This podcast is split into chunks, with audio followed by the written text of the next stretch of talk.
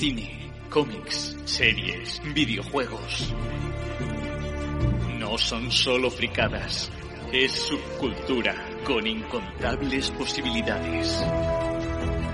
Cada libro, cada nuevo episodio, cada título puede transportarte a realidades infinitas. Llevarte a mundos alternativos a los que ya conoces. Somos Hello Freaky. Os guiaremos a través de estas nuevas y complejas realidades.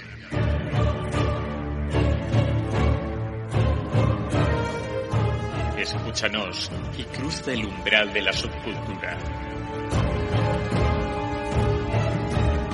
Hello Freaky Podcast.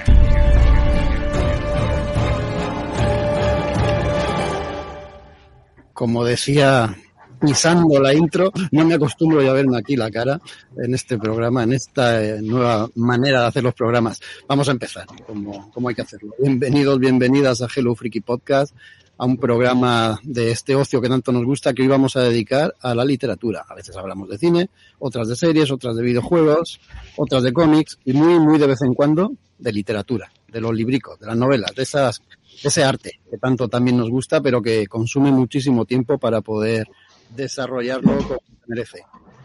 Y lo dicho, nos juntamos de vez en cuando unos cuantos amiguetes y amiguetas para hablar de esto y, bueno, empezando por mí, vamos a hacer las presentaciones, para eso soy el director disfuncional, soy Jaco. Eh, estoy con todos vosotros y me acompañan, a ver, Daniel Collado, ¿qué tal? Estoy, estoy, eso es lo que no ves, pero estoy. Pero no se te ve.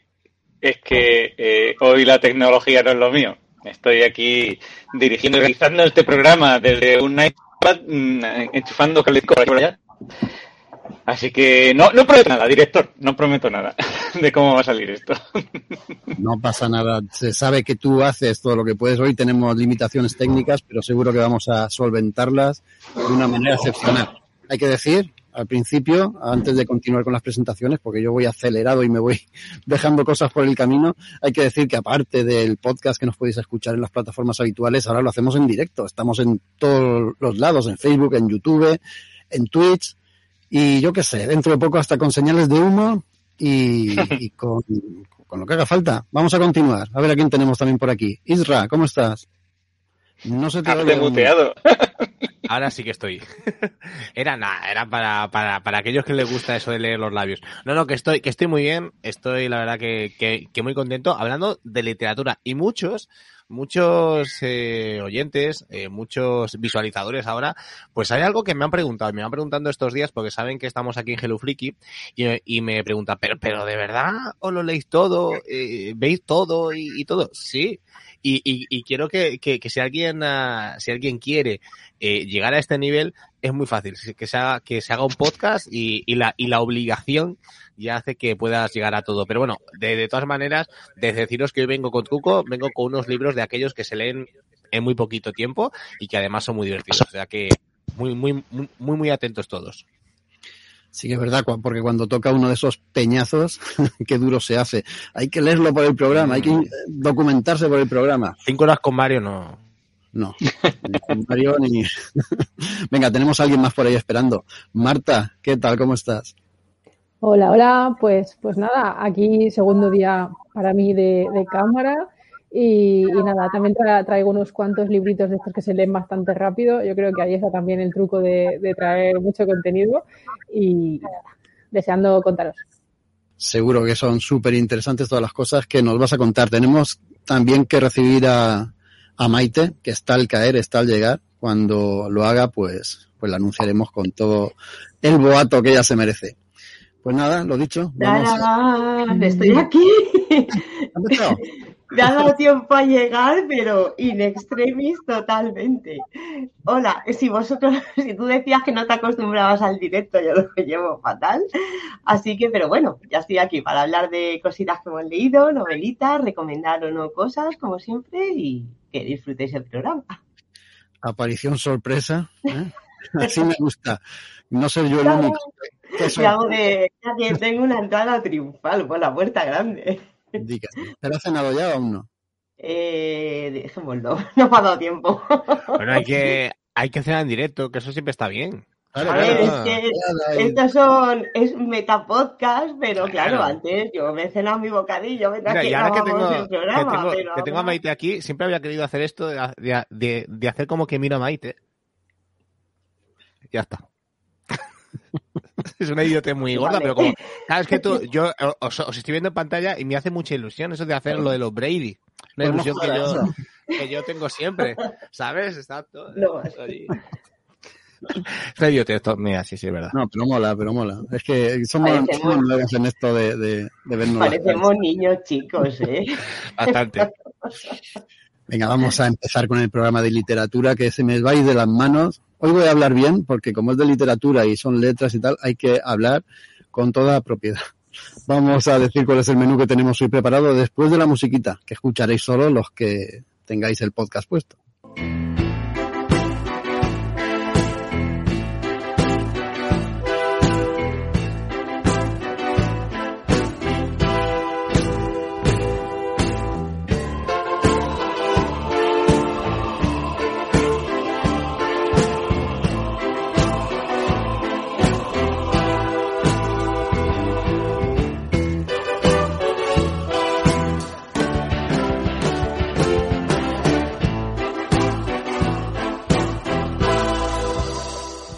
¿De qué vamos a hablar? Pues muy fácil. Empezaremos contándoos la última publicación, la última revista, la última, eh, el último lanzamiento de los amigos de Principia.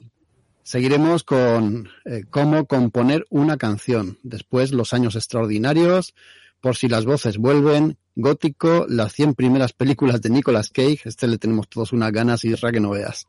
Después llegará al final siempre ganan los monstruos y terminaremos con Kamehameha, la guía definitiva de Dragon Ball, otro que le tenemos muchas, muchas ganas.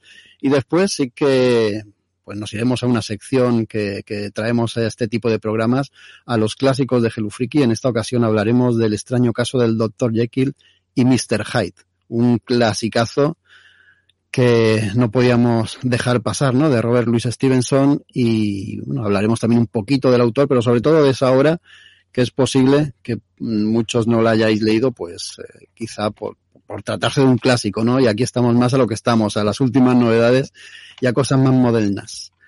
Venga, vamos a empezar. Soy yo, ¿no? El que va a hablar de, de Principia, del último número que ha aparecido. A ver que lo tengo por aquí detrás. Aquí está. Nosotros entrevistamos en un programa hace pues relativamente poco, creo que fue hace un año aproximadamente, o un año y poco más, entrevistamos al director de Principia, aquí que Royuela, nos hablaba de los lanzamientos que tenía y de, todos los proyectos. Y desde entonces pues mantenemos un estrecho contacto con él, se ha convertido también en amigo y nos ha hecho llegar este último ejemplar de la revista, que para quien no la conozca, pues eh, no la encontraréis en librerías, la podéis eh, pedir, solicitar en la página web de ellos, pondremos en la descripción del programa en Ivos y tal, cuando lo subamos a nuestra web, pondremos los enlaces por si os interesa. ¿Y por qué es muy interesante? Pues porque Principia es una revista de, de, divulgación científica que utiliza las cosas que tanto nos gustan a nosotros, que somos frikis. ¿no? Eh, utiliza la ilustración y utiliza eh, pues eh, relatos y también eh, a través de, de, ellos y utilizando series y películas, como es en esta ocasión en este número, nos habla de ciencia. A, a, utiliza esto para divulgar ciencia. Hay cada cuatro páginas un artículo distinto, ilustrado por una ilustradora o un, o un ilustrador diferente, y cada artículo está escrito también por una persona distinta. Hay científicos de todo tipo. Eh, como he dicho, se centra en, en esta ocasión en series y en películas. Por ejemplo, voy a buscar una que a todos nos va a gustar. Aquí habla del viento se levanta, de nuestro amigo Hayao Miyazaki, ¿vale? Con esta ilustración que la acompaña. Y el autor del artículo utiliza esa película primero para hablarnos de la misma, para hablarnos un poquito de, de Miyazaki, de su pasión por, por los aviones y por el arte de volar. Y de paso, nos habla de nociones de aeronáutica, nos explica, fijaos que hasta yo, que soy un ceporro, que casi no tengo la EGB, hasta yo lo he entendido, nos explica cómo y por qué vuelan los aviones. Nos habla de las cuatro fuerzas que, que, que, que se tienen en cuenta para hacer que, que un aparato tan pesado se eleve en el aire y nos explica cómo lo hace y de una manera súper sencilla. Divulgación científica. Luego hay otro por aquí al principio, no me lo, no me lo he leído entero porque es, es bastante, son más de 100 páginas con mucho texto, todo interesantísimo, pero entre los que me he leído y me han llamado muchísimo la atención está este, en el que también nos habla de Gambito de Dama, esta serie que tanto éxito ha tenido en Netflix, y el autor de este pequeño artículo eh, intercala párrafos en los que nos habla de escenas de, de, la serie para hablarnos también de los problemas que tiene la protagonista con las drogas y el alcohol. Y de paso aprovecha pues para decirnos qué efectos produce las drogas que la protagonista tomaba, de dónde vienen esas drogas, cómo se descubrieron, por decirlo así. Cuando... ¿Dónde se compran? No, eso no, eso no. Me han dicho que hay colegios que en las puertas lo regalan. Así que y de una manera muy, muy simpática, muy sencilla, muy amena, insisto que hasta yo soy capaz de entender, fijaos, pues nos acerca la ciencia de una manera muy, muy coloquial y sobre todo muy cercana a gente como nosotros, que nos gusta el cine, que nos gustan las series. Es un truquillo, ¿no? Un truquillo para hacernos picar y de paso para hacernos pues saber, conocer y, e interesarnos por, por todas estas cosas que son tan apasionantes. Ahí está, principio. Ya pondremos eh, en la como si os interesa. Es muy interesante eso dices, porque hay algo que, que yo creo que siempre que hablamos aquí a eh, Jaco de, de, pues de, de, muchos tipos de obras, ya sea en serie, ya sea cine, ya sea eh, cómic, muchas veces hemos contado que los autores eh, buscan referencias científicas y, y, se lo, y se lo preparan muy bien. O sea que a mí me parece lo que has dicho de Miyazaki, ya me has vendido la revista con mm. eso porque si algo es cierto es que haya Miyazaki, el tema aeronáutico lo, lo, tiene muy claro. O sea que yo no creo que haya muchos mejores ejemplos para explicar cómo funciona eso de un avión, que dicho de paso yo no tengo ni idea cómo funciona yo, ni cómo vuela. Yo, yo no me imaginaba que era eso, como lo explica aquí. Me he quedado alucinado, incluso me ha picado para, para explorar o interesarme un poquito más. Que no se me pase, no solo hay de este tipo de cosas, también hay de psicología. No sé si me ha dado tiempo a pasarlo y que lo Rayman, he visto también, sí. Exacto, a eso me refería. Y te habla pues de, de Asperger, de, de, de, autismo, de bueno. todos estos trastornos aplicados o tomando como base la película. Una pasada, de verdad. Si, si os interesa un mínimo la divulgación científica y un mínimo también, que si estáis viendo este programa o escuchando este programa, yo creo que sí, el mundo friki es la combinación perfecta, esto de principio. Pues nada, ¿qué? ¿Ibais a decir algo? Estoy esperando preguntas como agua de mayo. No, que el problema que, básico que suelo ver yo que nos pasa a todos, que los que no tenemos una base buena científica e intentar comprender algo como se nos hace un poco bola y como debería haber ciencia para dummies. Entonces, esta manera de, de, hacerlo encima de una forma ilustrada, como has dicho, bien redactada, pero llevándolo a, al público más generalista, eso es muy difícil hacerlo. Pocos divulgadores científicos de verdad suelen atraer al, al público ma mayoritario, que somos los ignorantes, que queremos aprender, pero a, a veces nos parece apabullante la cantidad de información y el poder hacerlo así más accesible al resto de los mortales que somos nosotros me parece una genialidad. Pero es que más que hacerlo accesible, yo creo que lo interesante es lo que consigue esta publicación, que es hacerte ver que al final ciencia es todo, que eso también es interesante, es decir, que no es una cosa que, que unos, como estás diciendo tú, que unos cuantos elegidos tienen que comprender, sino que, que detrás de las cosas cotidianas de cada día y detrás de todo lo que nos gusta, hay muchísima ciencia, ¿no? Y yo creo que, que, esta es la grandeza de principio. A mí eso me gusta mucho, sí. Pues nada, si estáis interesados, os remito al programa entrevista que le hicimos a Quique y también a, a la descripción del programa donde pondremos los enlaces para remitiros a la web, donde también se pueden leer artículos de forma gratuita en la web de Principia, no solo hay que comprarlo. Hay que saludar, antes de pasar a la siguiente, a, a, la siguiente reseña, hay que saludar a Luis Martínez, que nos dice Jerusalén, por ejemplo. No, no sé a qué, a qué se refería Luis al decir Jerusalén. ¿Lo sabéis vosotros? A lo mejor la novela de Jerusalén de, de Alan Moore. Sí, pero no sé por qué venía, no sé a colación de qué venía. Luis lo que quiere decir es que quiere pasarse por aquí para hacer su reseña ¿sabes? No, no, por favor. un programa solo para... Necesitas un- una Y Juan Carlos Polo también nos saluda. Hola, Juan Carlos. Pues Saludos. saludos muy Qué grandes guay. y muy cordiales a Luis Martínez y a Juan Carlos Polo. Cuando decía, Ah. decimos lo de los tochos, vale, sí, como Ah. Jerusalén yo creo que no hay otro tocho igual. Menudo mamotreto. Bueno, sí, Antonio Piñero creo que acaba de sacar un libro de mil y pico páginas hablando de la Biblia. Igual ahí está, está chulo, ¿eh? sí, sí, ahí, ahí tiene la competencia, señor Alan Moore. Venga, vamos a, vamos a continuar. ¿Cómo componer una canción, Isra? Pues mira, a mí esto pues cayó en Reyes y hay que decir que ya, que ya lo tengo, que ya lo tengo leído. A mí, mira, os lo voy a enseñar así, muy cercanito para que lo veáis, este de cómo componer una canción de, del señor Jeff, Jeff Tweedy. A ver, algunos no lo conoceréis, pero bueno, si os digo pues que es la, es líder de bandas, de una banda que se llama Wilco, a lo mejor ahí ya la, ya la cosa cambia. Es muy interesante, es muy interesante este libro porque se presenta básicamente como una guía, como una guía para, para aprender a componer canciones. Es decir, bueno, ya por lo que veis ahí detrás, quizá alguna hemos componido alguna, hemos compuesto, no sé ni hablar ya, hemos compuesto alguna vez y, y la, y la verdad es que, pues, eh, me parece un libro interesantísimo. Este libro está teniendo un poquito de polémica porque pues muchos seguidores de la banda, muchos de los que nos gusta pues aquello de bueno, entretenernos intentando hacer algo parecido a música, pues eh, muchos pues se, lo han tomado como, como una guía, decir, ah, es que si lo dice Jeff Tweedy, es que esto, es que esto tiene que ser verdad. Y lo que mucha gente ha, descubierto en este libro algo que les ha dejado un poquito desesperanzados. A mí no, a mí yo ya me lo esperaba. De hecho, no sé si sabéis, por ejemplo, que eh, hubo una polémica hace algo, algunos años con, eh, con Nick Cave, por ejemplo, ¿no? Porque comentaba que él cada mañana pues iba de manera pues regular a unas horas a una oficina a ponerse a componer, ¿no? Y eso levantó bastante polvareda porque aún a, a día de hoy se considera pues esto de la inspiración, ¿no?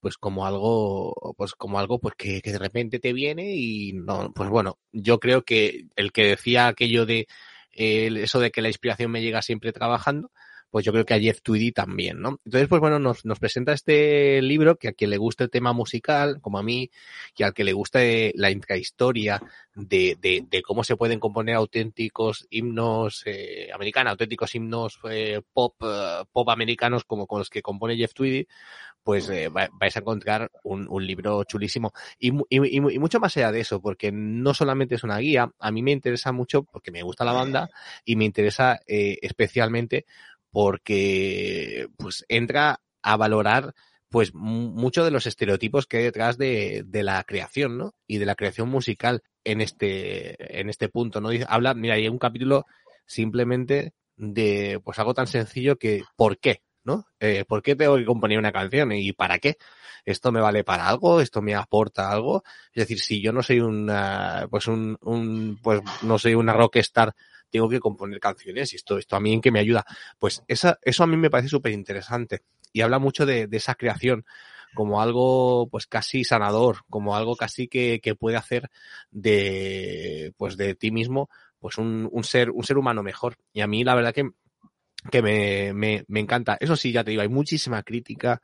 En Twitter vais a encontrar pues muchas eh, personas que se han desinflado un poco, porque yo que sé, a lo mejor se pensaban que yo que sé, que le venía la inspiración de manera divina, que le venían en, en bares de copas o le venían, ¿no? Este hombre pues te explica que si tú quieres hacer carrera de esto de la música o como mínimo intentarlo, lo que tienes que hacer es trabajar y tienes que ponerte serio cada día, componer. Y, y hay, much, hay algunas claves muy interesantes, ¿no? Por ejemplo, en su caso dice que, claro, es que esto es muy contrario a todo lo que se, todo lo que se, se habla a veces de, del Star System del mundo del rock, ¿no? Él dice que se levanta muy pronto, muy pronto para, para componer, que es a primeras horas de la mañana cuando mejor se le, cuando, cuando, cuando mejor está preparado para componer, ¿no? Y claro, eso es como, es muy contraproducente, ¿no? Con esa, eso, esa visión que tenemos de las, de las giras, esa visión que tenemos de, de, esa gente pues que se va a dormir súper tarde y se acuesta y se levanta a las mil y luego vuelve a empezar, ¿no?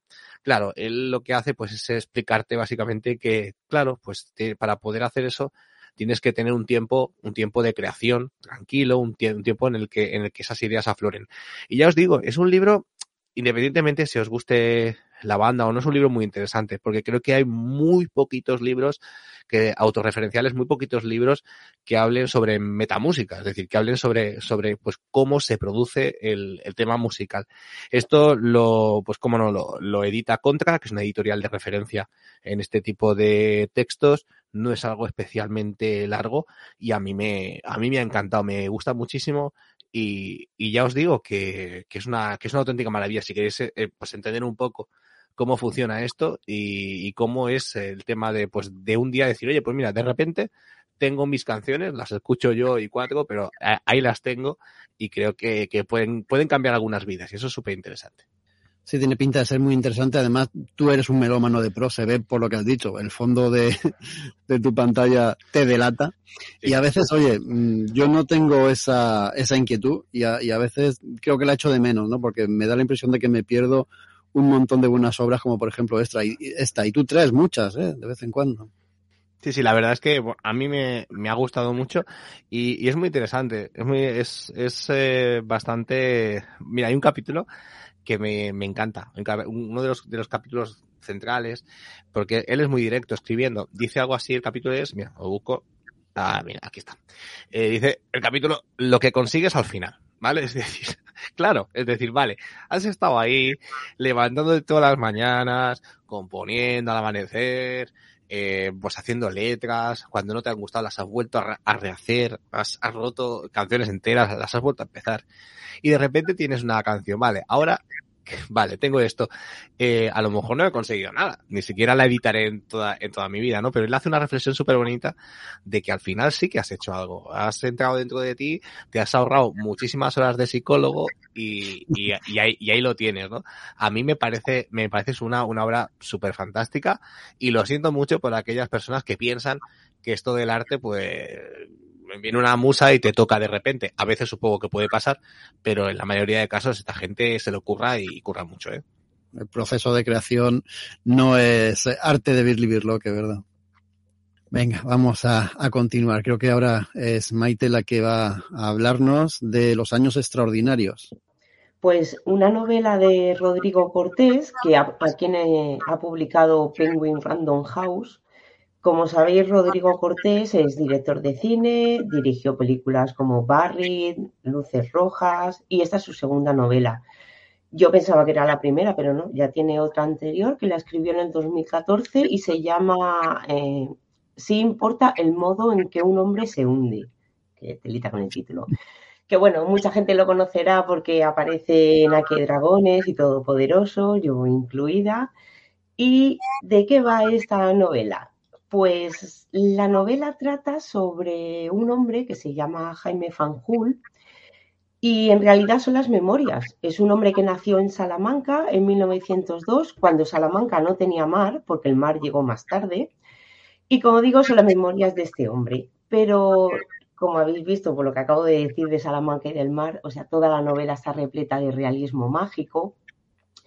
Eh, y bueno, el motivo que he dicho que Salamanca no tenía mar, pero es que el mar llega a Salamanca porque unos hippies empezaron a decir que querían tener el mar y empiezan a manifestarse en la puerta del ayuntamiento.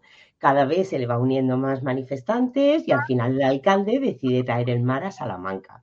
Y así es toda la novela. Lo digo para que más o menos os hagáis una idea de por dónde van los tiros.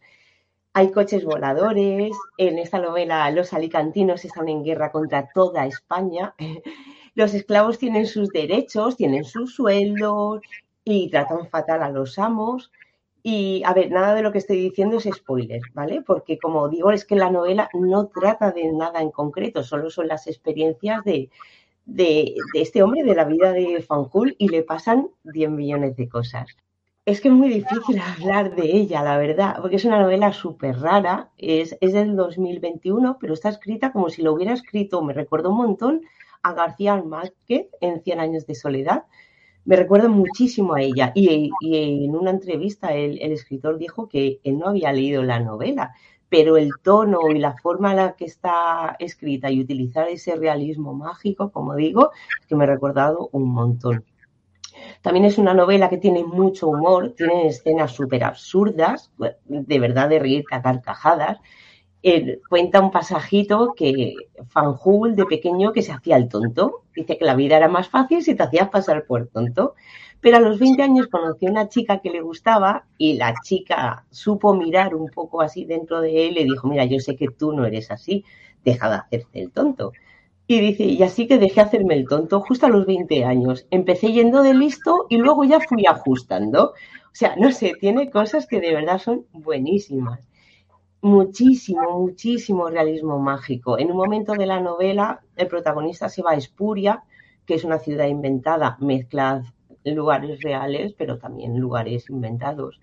Y ahí en Espuria, a partir de las 10 de la noche, la música está prohibida. El canto del grillo está prohibido. Y si un grillo cantaba, se le ponía una falta. Cuando llegaban a las tres faltas, pues lo echaban de espuria. No sé, como digo, mucho, mucho, muchas cosas absurdas, mucha imaginación, porque esta novela tiene muchísima imaginación tiene historias dentro de historias. En eso me recordó también un poco a Sadman. Pues está contando que una vez de camino a la universidad, pues una monja le dio una paliza y en mitad de esa pelea, hostia limpia, con la monja, pues está contando cómo su amigo Mariano se quedó atrapado en una trampa para zorros. De verdad, o sea, tiene un millón de cosas así. Y al principio me enganchó muchísimo. La novela está muy bien escrita, está repleta de frases lapidarias de esas de parar y, reírte en muchas ocasiones. Pero conforme va avanzando la novela, ves que todas esas cosas que, le ocurren a Fanjul, que realmente no le llevan a ningún sitio. O sea, da la sensación de que al autor le apetecía hablar del desierto. Pues nada, pues coja a Fanjul y me lo llevo un mes allí. Así, por así se lo lleva a Nueva York, va a París, va, o sea, viaja por medio mundo pero todo es, a ver, ¿os acordáis cuando Forrest Gump en la peli le da el punto y se pone a correr sin ningún motivo? Pues esa es la sensación que me da a mí que le pasa al protagonista. O sea, de pronto decide eso, pues voy a irme a París y me voy a París y en una noche andando llega, porque es, el mundo es así, no sé, es todo muy... Como Juego de Tronos, ¿no? Es todo súper extraño, de verdad. Y también no es un personaje que se haga de querer, o sea, no es como, por ejemplo, también tengo muchas similitudes con Big Fish, que en la vida del protagonista ocurren, cosas mágicas, pero que la peli funciona porque te enamoras de los personajes, pero es que aquí no empatizas con el personaje, porque llegó un momento que la verdad es que me daba igual, pues no paraban de ocurrirle cosas, y venga, otra, otra, otra, otra, y sobre todo de cara a mitad de la novela me saturé un poquito. Ya de cara al final sí que remonta, porque aquí sí que pasan cosas que son, son realmente importantes y, afectan a, a Fanjul. Pero yo ya llegué un poco cansada al final de la novela y lo que ocurre es que no me impactó tanto como debería. Pero es que aún así no puedo decir que no me gustara. Es que de verdad que es, es muy extraño lo que me ha pasado en este libro. No sé si es que a lo mejor al leerla del tirón me empaché, porque ahí es que no os podéis imaginar todo lo que le pasa a este hombre y todo lo que vive y todo lo que le sucede. Y a lo mejor es eso de leer una, otra, otra, otra, a lo mejor debería de habérmela tomado y haberla leído un poco más, más espacio, porque como digo, es apabullante todo lo que le ocurre, pero está muy bien escrito. Esta novela de verdad repleta de frases lapidarias. El estilo, el estilo tan, tan 100 años de soledad, de verdad, es que me recordó un montón. Y no sé, yo creo que hay que darle una oportunidad. Porque yo tengo sensaciones muy claras, ya depende de vosotros ya si decís hacerme caso o no. Pero por lo menos creo que se merece la oportunidad por, por lo bien que está escrita. A mí, me has dejado no sé, un poco inseguro a la hora de afrontarme a la novela porque mm, creo que es un poco un totum revolutum, ¿no? Hay un torbellino de ideas, dale para adelante y tiene un objetivo la novela, tiene un fin, tiene una, un hilo narrativo que te lleve a algún sitio o es todo una locura. Es la vida de un hombre, es la vida de Fanjul, desde que nació en Salamanca, antes de que llegara al mar, hasta que creo que a los 80 o así fallece. Es que estabas hablando de Cien años de soledad, pero Cien años de soledad te narra distintas generaciones de una familia y aunque hay realismo mágico, no se pasa. Es que es como, como todas las cosas, ¿no? Cuando mm, te excedes, mm, pasas del límite y, y, y, lo rompes o lo corrompes. Esa, esa es la sensación, esa es la sensación que te deja. O sea, a lo mejor si hubiera tenido menos páginas, son 340 o 350 páginas, yo pienso que menos aventuras hubiera resultado más. O sobre todo eh, que realmente marquen la vida de Fanfun, porque las que de verdad le pasan ocurren ya de cara al final. A eso me refería antes, con un hilo claro conductor, que no sea todo un, cachondeo. Es un, es un cachondeo. Pero es que te ríes. Al principio, sobre todo, te ríes mucho. Luego, ya lo que te digo, luego va un pelín. Mira, me está pasando, me estoy leyendo un, cómic que no puedo decir cuál es, y me está pasando eso. Al principio te ríes, pero llega un momento que dices, ya, pero es que tanta risa, tanta risa, parece que te están empujando a, que te sorprenda. Y llega un momento que ya no te va a sorprender nada. Efectivamente, ese es el caso. dile a las cosas a la cara. ¿Yo? he, oído una carcajada por ahí. No, no, porque me ha hecho gracia, porque es verdad que a veces, eh, no sé, la forma en que están escritas muchas de estas obras, eh, pues, o sea, es el, es el, típico humor, le pasa a los monologuistas también, a, los, eh, algunos chicos de stand-up, ¿no? Que fuerzan el chiste. Y yo lo siento con algunos libros, eh, a ver, este por ejemplo, que me encanta, o Douglas Adams, y aunque es un chiste detrás de otro, pero tiene una cierta sutileza británica quizá, que, nosotros a veces no sabemos que, que, a veces son las propias editoriales las que fuerzan un poco a los autores, ¿no? Eh, yo a veces me imagino cuando un autor está ahí eh, en mitad de su labor que le están como regulando, de, métele más humor, quita esa escena, un poco menos de drama, tal. A lo mejor eh, aquí a Rodrigo Cortés le han dicho, extiéndete y métele más humor aquí, aquí, aquí, aquí, aquí. Hizo un, un, un revolutum insoportable al final. Según dijo él en una entrevista, no le había dicho a nadie que iba a escribir el libro. O sea, él cogió, estaba en un momento de trabajo dice que estaba bloqueado, que tenía muchas cosas y fue como una forma de evasión, empezó a escribir por escribir y cuando se dio cuenta llevaba 3.000 páginas, o sea, 3.000 mil palabras. eso dice mucho también de lo que del, estilo de libro que tú comentabas, que al final son conocimientos detrás de otro, detrás de otro, y como dice Jaco, sin a lo mejor un aparente hilo narrativo, ¿no? Con una cuestión Que hay muchos libros así, que yo no digo que, esté mal, ¿no? Pero, pero bueno, hay que saber a qué te enfrentas cuando lo vas a leer. Eso es lo que le falta. Un poquito más de, hilo conductor y de verdad que hubiera sido un chapo. Bueno, para la próxima. Ahora vamos a, la próxima reseña, que entre Dani y Marta nos van a hablar de Por si las voces vuelven, una novela mm, autobiográfica, ¿no? Y muy interesante.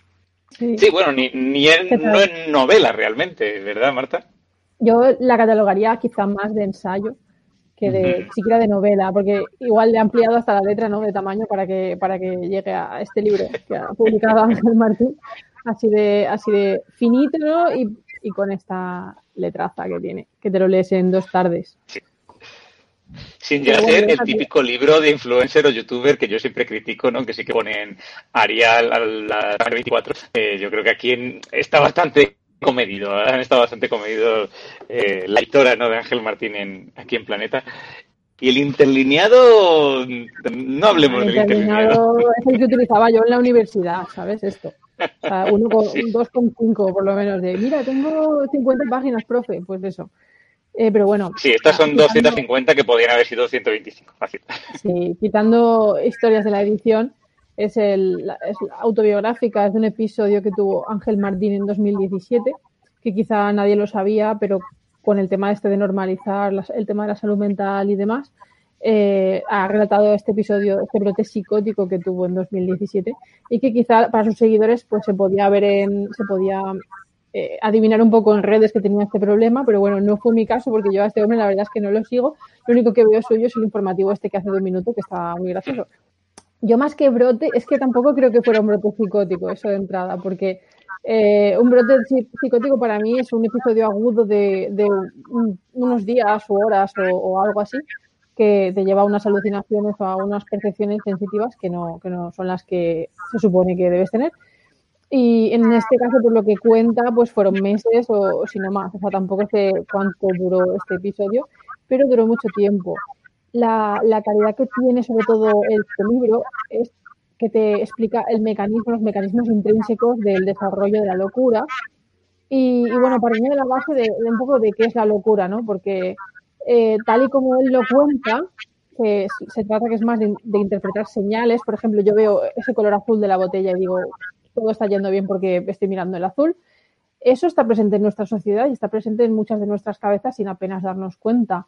Desde la religión hasta con supersticiones que dice si me pasa un gato negro por delante es que me voy a tener mala suerte, a, un montón de cosas que, normalizamos, ¿no? Por ejemplo, eh, o el Blue Monday va a ser el día de, tal, o, muchos ISIS que tenemos, y si hago tal, me dará suerte.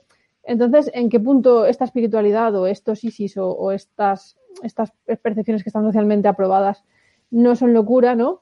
Y en qué momento, si te las creas tú o, parten de tu propia imaginación, sí lo son.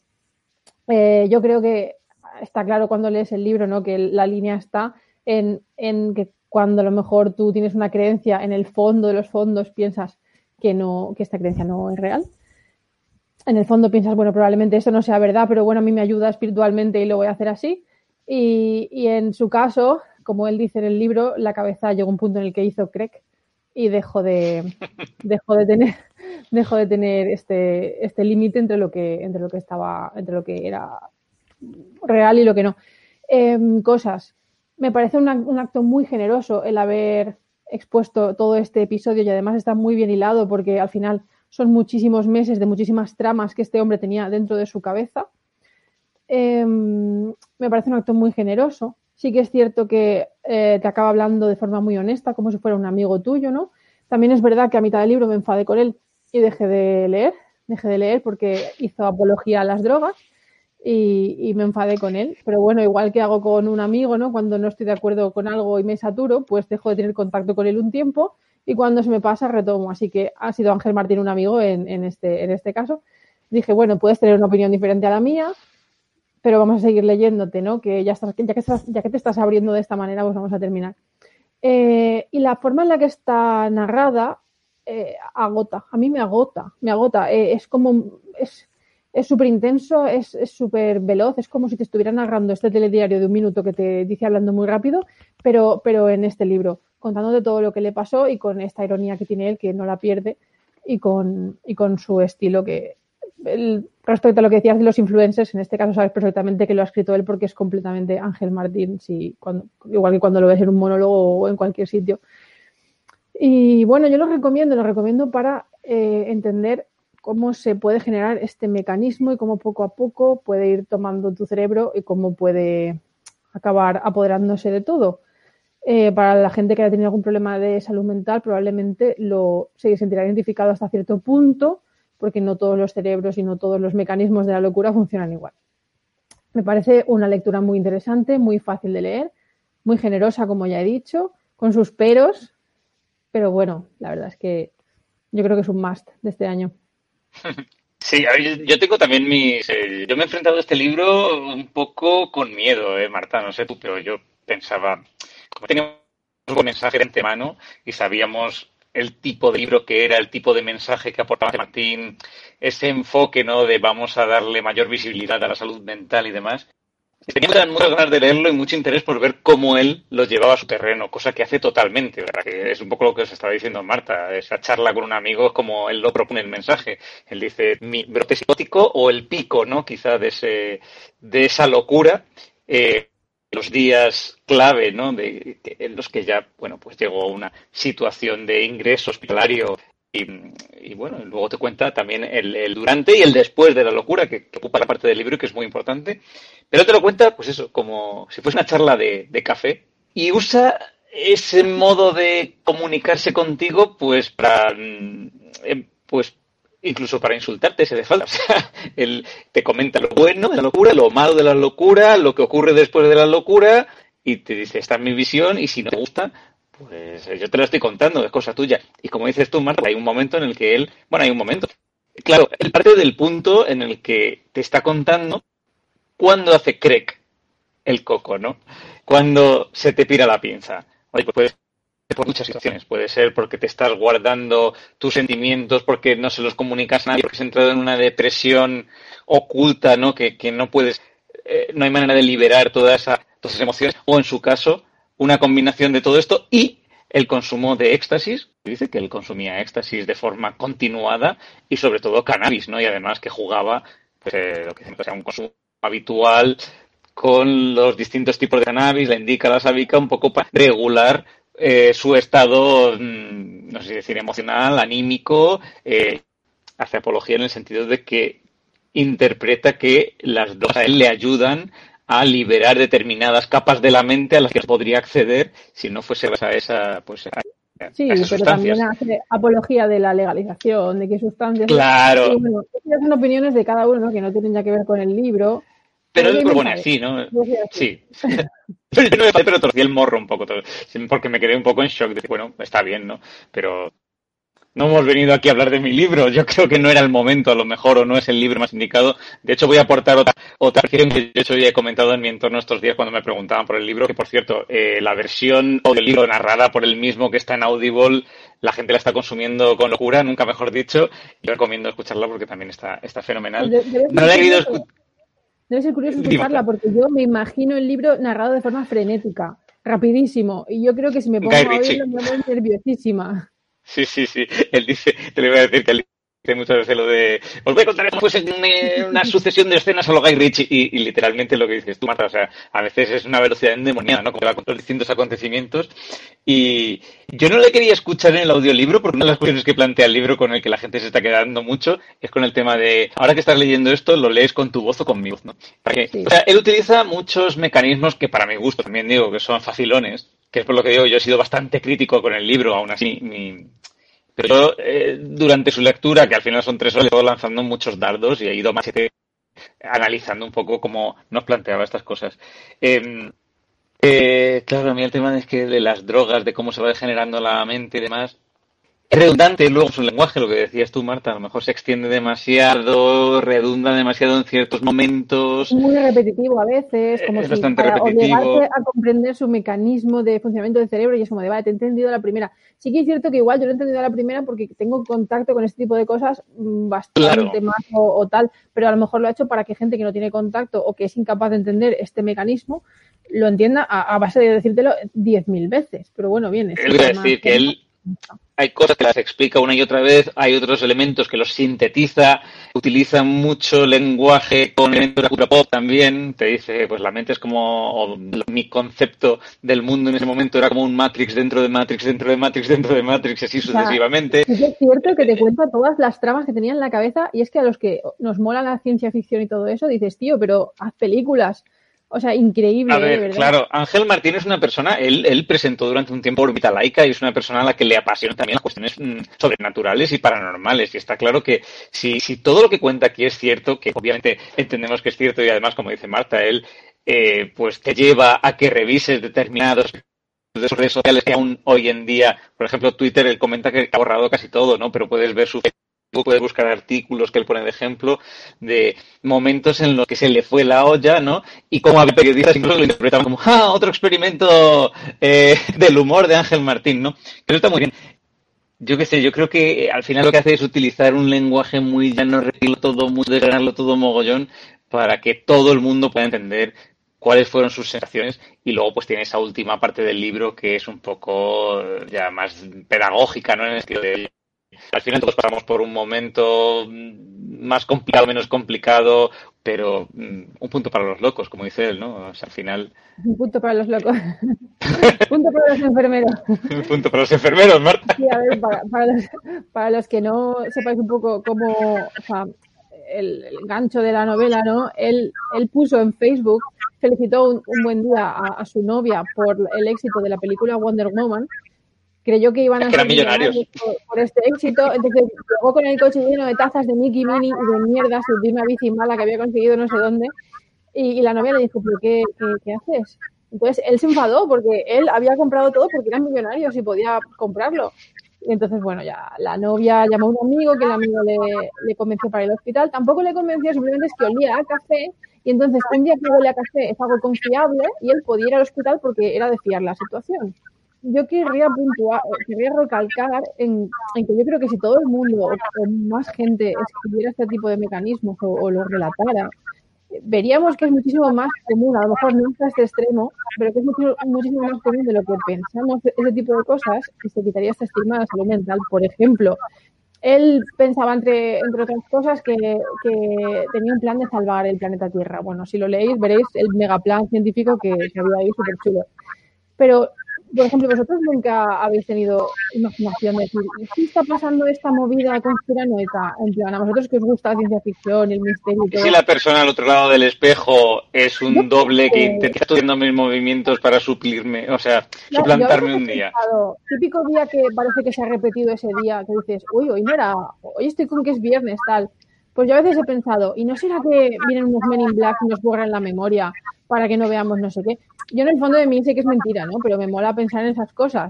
Entonces, ¿dónde está el límite entre estar loco y tener ese tipo de imaginación? Supongo que en lo que he dicho antes, de que en el fondo piensas, no, a ver, no, no va a ser así, ¿no? Pero te mola pensarlo.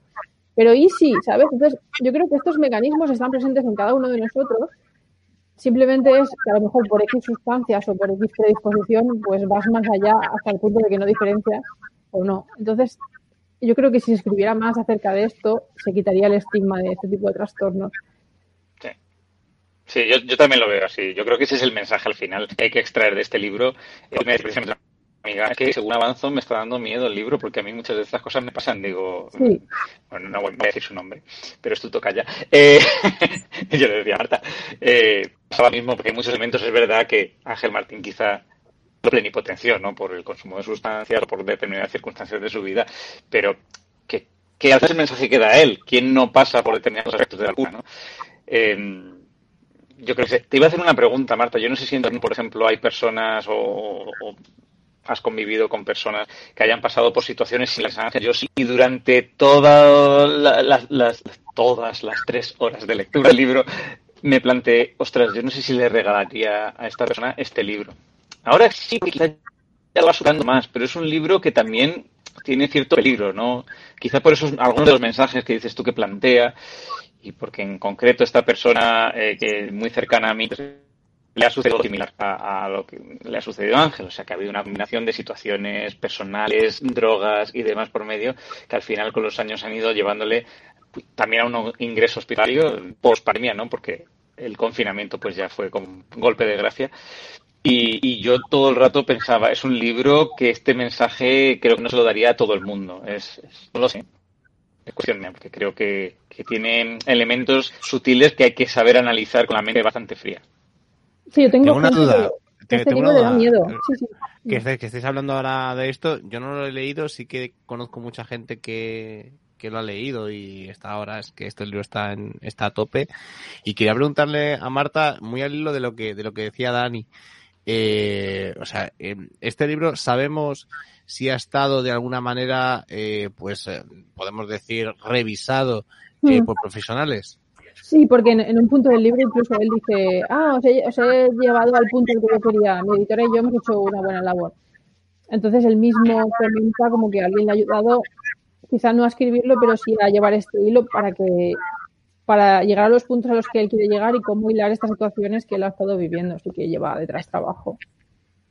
Pues nada, yo eh, supe de este libro cuando entrevistaron a Ángel en Carne Cruda, me llamó mucho la atención, contaba varias cosas que vosotros habéis, habéis traído también aquí, por ejemplo eso de que él creía que su mujer era la actriz que había interpretado a Wonder Woman, pero no solo en la primera, sino en las dos películas.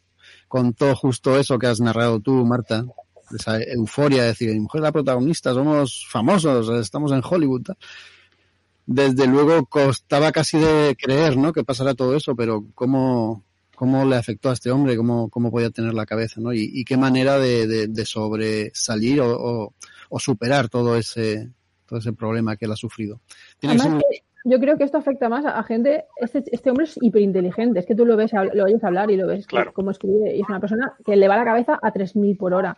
Entonces, yo creo que todo este tipo de tramas y todo este tipo de, de subtramas y, y, cosas que se mete él y, y, de lógicas y sublógicas que va enlazando y que al final todo tiene una interpretación y tal, eh, eso le puede ocurrir a gente que, que tenga... Una mente maravillosa. Exacto, porque una persona que es una planta, para estas cosas no le dan. A lo mejor un día tiene un brote, que es lo que yo, lo que yo comentaba, que, que ve ahí un demonio, que es que yo solo he visto estar presente porque con 22 años me metieron a trabajar en una, en una planta de salud mental un verano, ¿no? Y me moría y yo no estaba preparada en ese momento. Ahora lo llevaría mejor. Pero, pero este tipo de brotes así de golpe, de, de, ver, de ver a alguien que está viendo un demonio detrás de ti, los he vivido. Entonces, a lo mejor una persona que es una planta, pues ve eso en un momento dado o lo que sea. Pero todas estas tramas, esta conspiranoia que tenía, esta, esta, no sé, realmente es que yo no creo que sea un brote psicótico, creo que tiene, un, tiene que tener un nombre, lo que pasa es que no lo llega a decir en ningún punto del libro ni, ni lo he leído en ningún sitio. Él lo quiere llamar brote psicótico. Bueno, es un nombre genérico, ¿no? Ha estado en manos de profesionales, ellos sabrán lo que es y ya está. Pero, pero eso, que, que vamos, que es que este chico, la, la, yo creo que es gracias a la cabeza que tiene también lo que le ha pasado. Eso me tranquiliza. Leía mensajes en el subliminales en el aceite, Jaco, que lo sepas, y le hablaban las películas, o sea, sí, sí, Chris sí. Pratt eh, le hablaba. Sí, todo eso lo cuenta en, en, la entrevista de Carne Cruda. Muy recomendable también para complementar la charla que vosotros habéis eh, dado y habéis eh, comentado el libro. Mira, Juan Carlos Polo nos habla y nos dice que Ángel ahora hace un podcast con diferentes famosos sobre salud mental también muy interesante. Si puedes, Juan Carlos, nos pones el nombre sí. de, del podcast y ya nos haces el trabajo.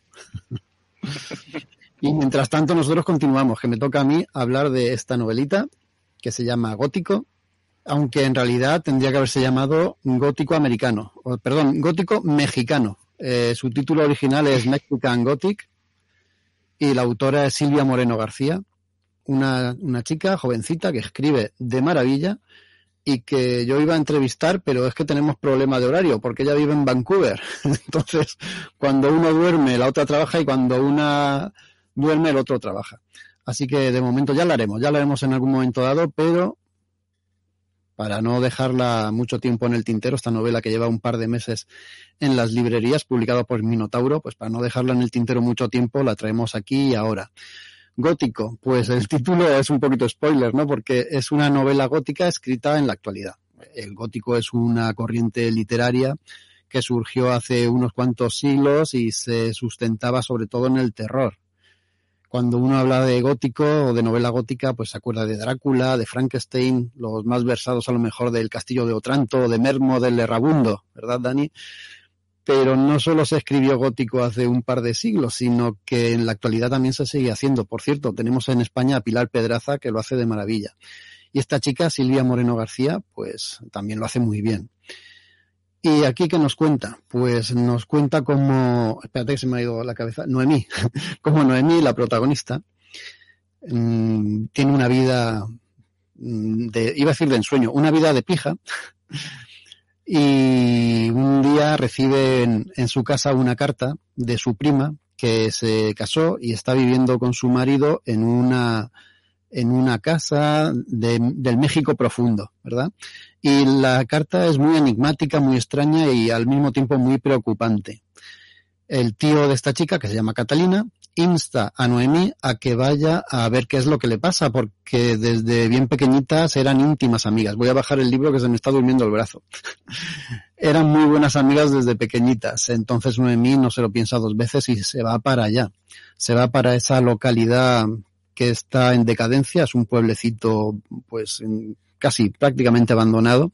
Te explica muy bien la novela cómo este pueblo tuvo una época de, abundancia y de, y de absoluta explosión cuando las minas de plata estaban siendo eh, esquilmadas directamente por los españoles. Y allí se sentó una familia inglesa de la cual eh, es, es, uno de los descendientes, el marido de Catalina, el marido de la prima de Noemí, vaya lío me voy a hacer yo con el árbol genealógico, y esta familia inglesa que explotaba la mina y le sacaba todo lo que podía, bueno, pues vivió tiempos mejores y ahora está todo en decadencia, ya está todo esquilmado y se han aferrado a vivir en una gran posesión, en una gran mansión allí en lo alto de aquel poblado abandonado casi de la, del México profundo. Y hasta allí va Noemí. Coge un tren, coge un, un carro, coge tal, se planta allí en ese caserón, un caserón que os podéis imaginar típico de las historias góticas. Ahora también están muy de moda, ¿no? El terror gótico en televisión por, por series que todos conocéis. Y allí se encuentra con, con una serie de personajes que habitan en la casa, cada cual más extraño, más perturbador. Su prima está en un estado un tanto desconcertante porque siempre ha sido una persona muy vital, muy jovial, muy alegre, muy dicharachera y está así un poquito, un poquito para allá. Y le dicen, le dan la excusa de que ella eh, está enferma, tiene una, no, no recuerdo ahora qué enfermedad es una, está gravemente enferma y necesita mucho reposo. No puede salir de la, de, del lugar, no puede salir de la casa. Lo único que necesita es descanso, reposo, tomar el sol a través de la ventana y ya está, nada más. Noemí se, va, se va a embarcar en, bueno, en una pequeña investigación por el pueblo, mm, interrogando a los habitantes de la casa, viviendo una serie de experiencias también un tanto peculiares, incluso traumáticas, interactuando no solo con, con esa, esa extraña familia que vive en la casa, sino también con la casa misma. La casa es un personaje, eso está muy bien descrito y muy bien llevado por Silvia, por la autora. Y poco a poco la cosa se va a ir enturbiando y se va a ir complicando hay personajes eh, realmente interesantes, ¿no? Y nos hacen retrotraernos a las novelas clásicas del gótico. Por ejemplo, el patriarca de, de la familia, un anciano que es bastante imponente. Es una mezcla entre el conde Drácula y, no sé, y, cualquier personaje de estos, de, este tipo de literatura que os podáis pensar y que os impresione.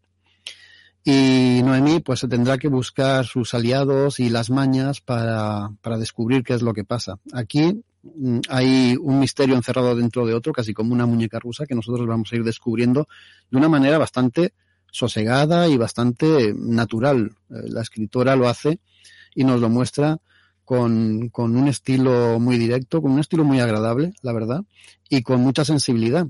No abusa Mm, porque yo creo que tampoco pasaba en las novelas clásicas del terror, no abusa de un terror visceral, sino de un terror más atmosférico, más climático. Hay escenas en el cementerio de, de la localidad, hay escenas entre la bruma y se pierde, la, la muchacha. Tiene sueños también, tiene interacciones con, con la casa, todo lo típico de una novela gótica, pero no sabe o no suena a lo mismo de siempre está escrito con la habilidad suficiente para que nos enganche y nos suene a algo nuevo, algo fresco. Además, yo creo que Silvia, Silvia Moreno, la autora, no ha querido que la protagonista sea del todo, del todo magnética o que no nos caiga bien del todo. Es una pija. La protagonista es una pija. Cuando llega con todos los eh, gaches de la civilización a este lugar perdido del mundo, se enfrenta con unas costumbres distintas y en vez de aclimatarse un poco lo que hace es enfrentarse a ellas. Por ejemplo, le dicen que no fume en la casa porque nadie fuma de allí y odian el tabaco, odian el olor al tabaco. Y ella no hace caso, ella a la menor oportunidad se enciende un pitillo y se lo va fumando por los rincones. Eso crea un pequeño conflicto, entre otras muchas cosas, ¿no? Pero os estoy poniendo un ejemplo. Crea un pequeño conflicto de convivencia y ella no se adapta. Llega un momento en el que mm, piensas, bueno, esta gente rara, pero es que siempre han vivido así, ¿no?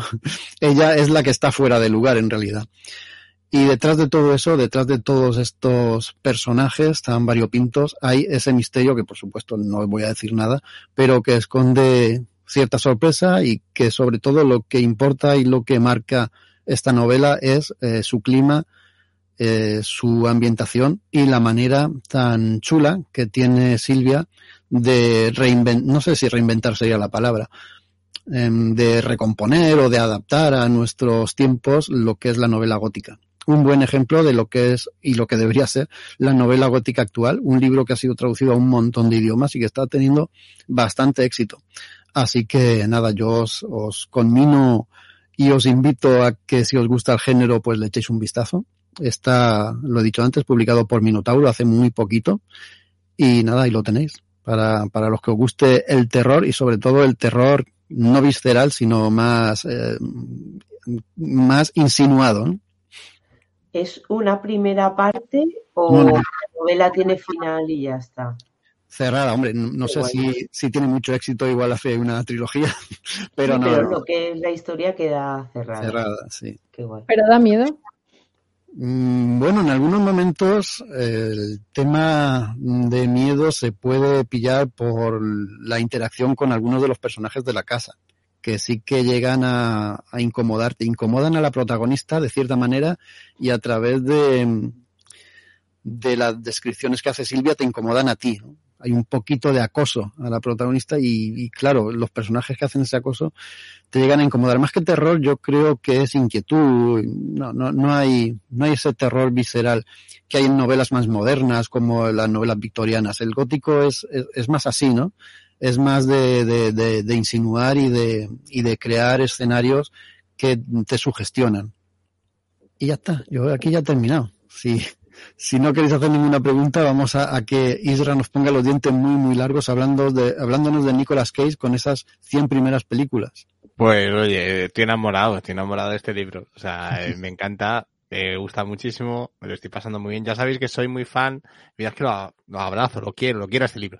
Ya sabéis que soy, que soy muy fan de, de, de todo lo, lo, aberrante, de todo lo absurdo y de todo lo, lo que te gusta mucho porque en el fondo te gusta muy poco. Entonces, por lo tanto, soy muy fan de Nicolas Cage. A mí Nicolas Cage me, me, me aterra a partes iguales que me encanta.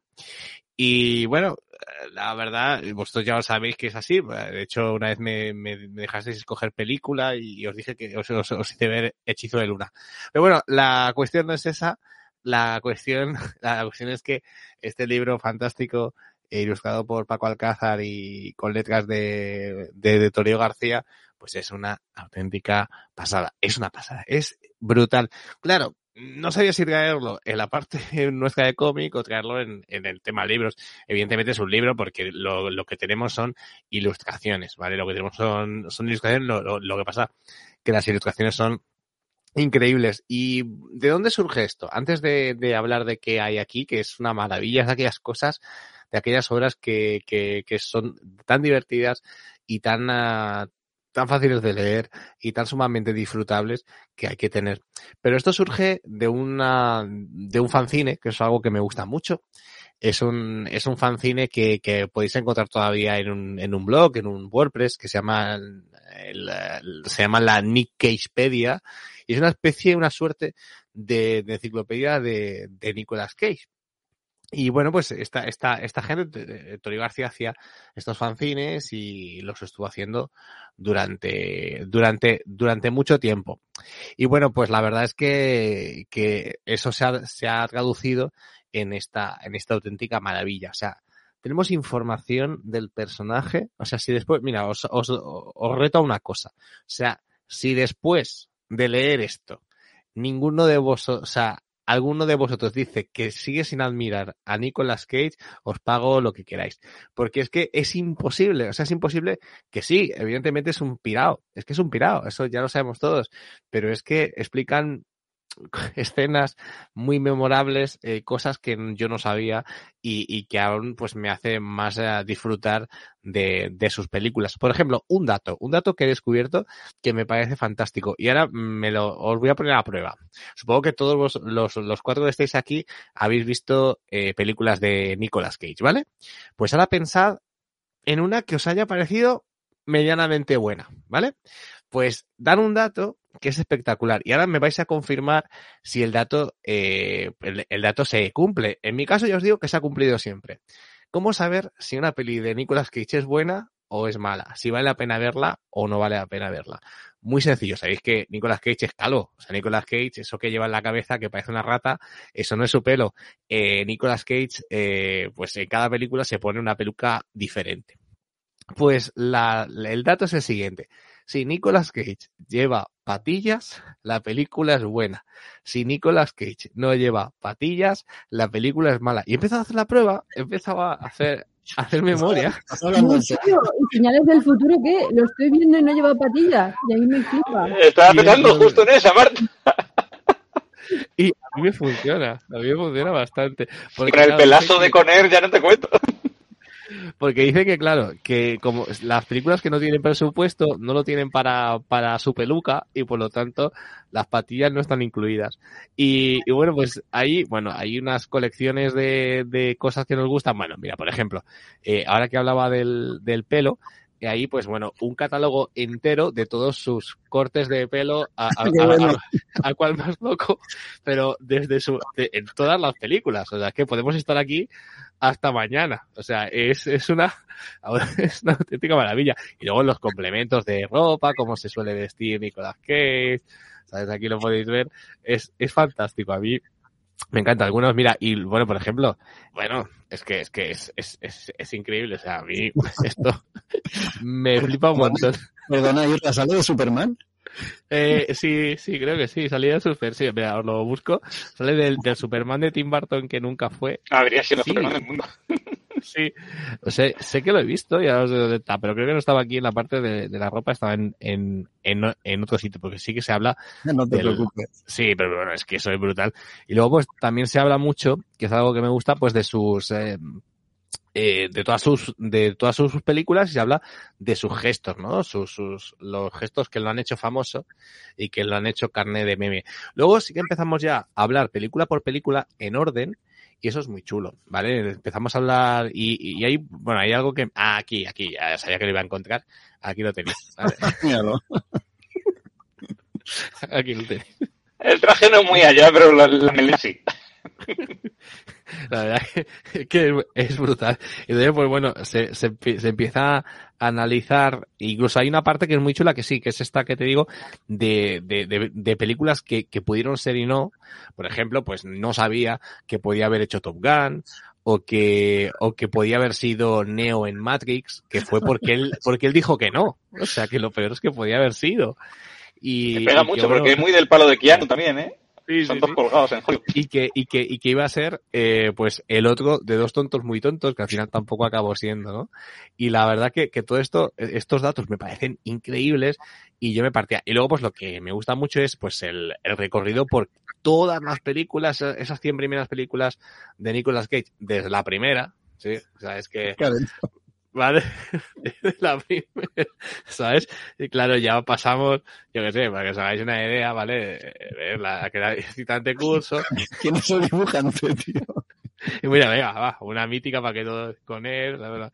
Y la, y, y la, ¿ves? Y lleva patillas en con él, en con él lleva patillas. Eh, te lo he dicho, te lo he dicho. Un pelazo. La peli buena, ¿sabes? Sí. Es en cara a cara, también lleva pa- mini patillas, pero lleva patillas.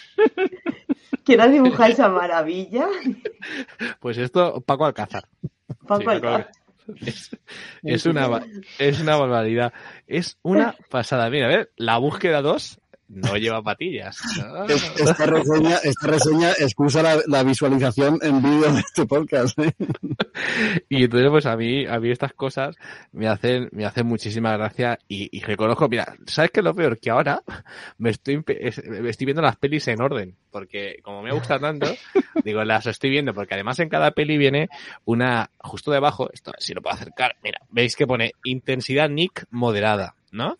Es decir, es, es decir, si en la, si en la peli se vuelve muy loco, o no. Por ejemplo, eh, mira, Ghost Rider, ¿vale? Si vas aquí, pone eh, intensidad Nick, cerebro en llamas, ¿vale? Por favor, eh, búscanos el color que vino de Color Out of Space.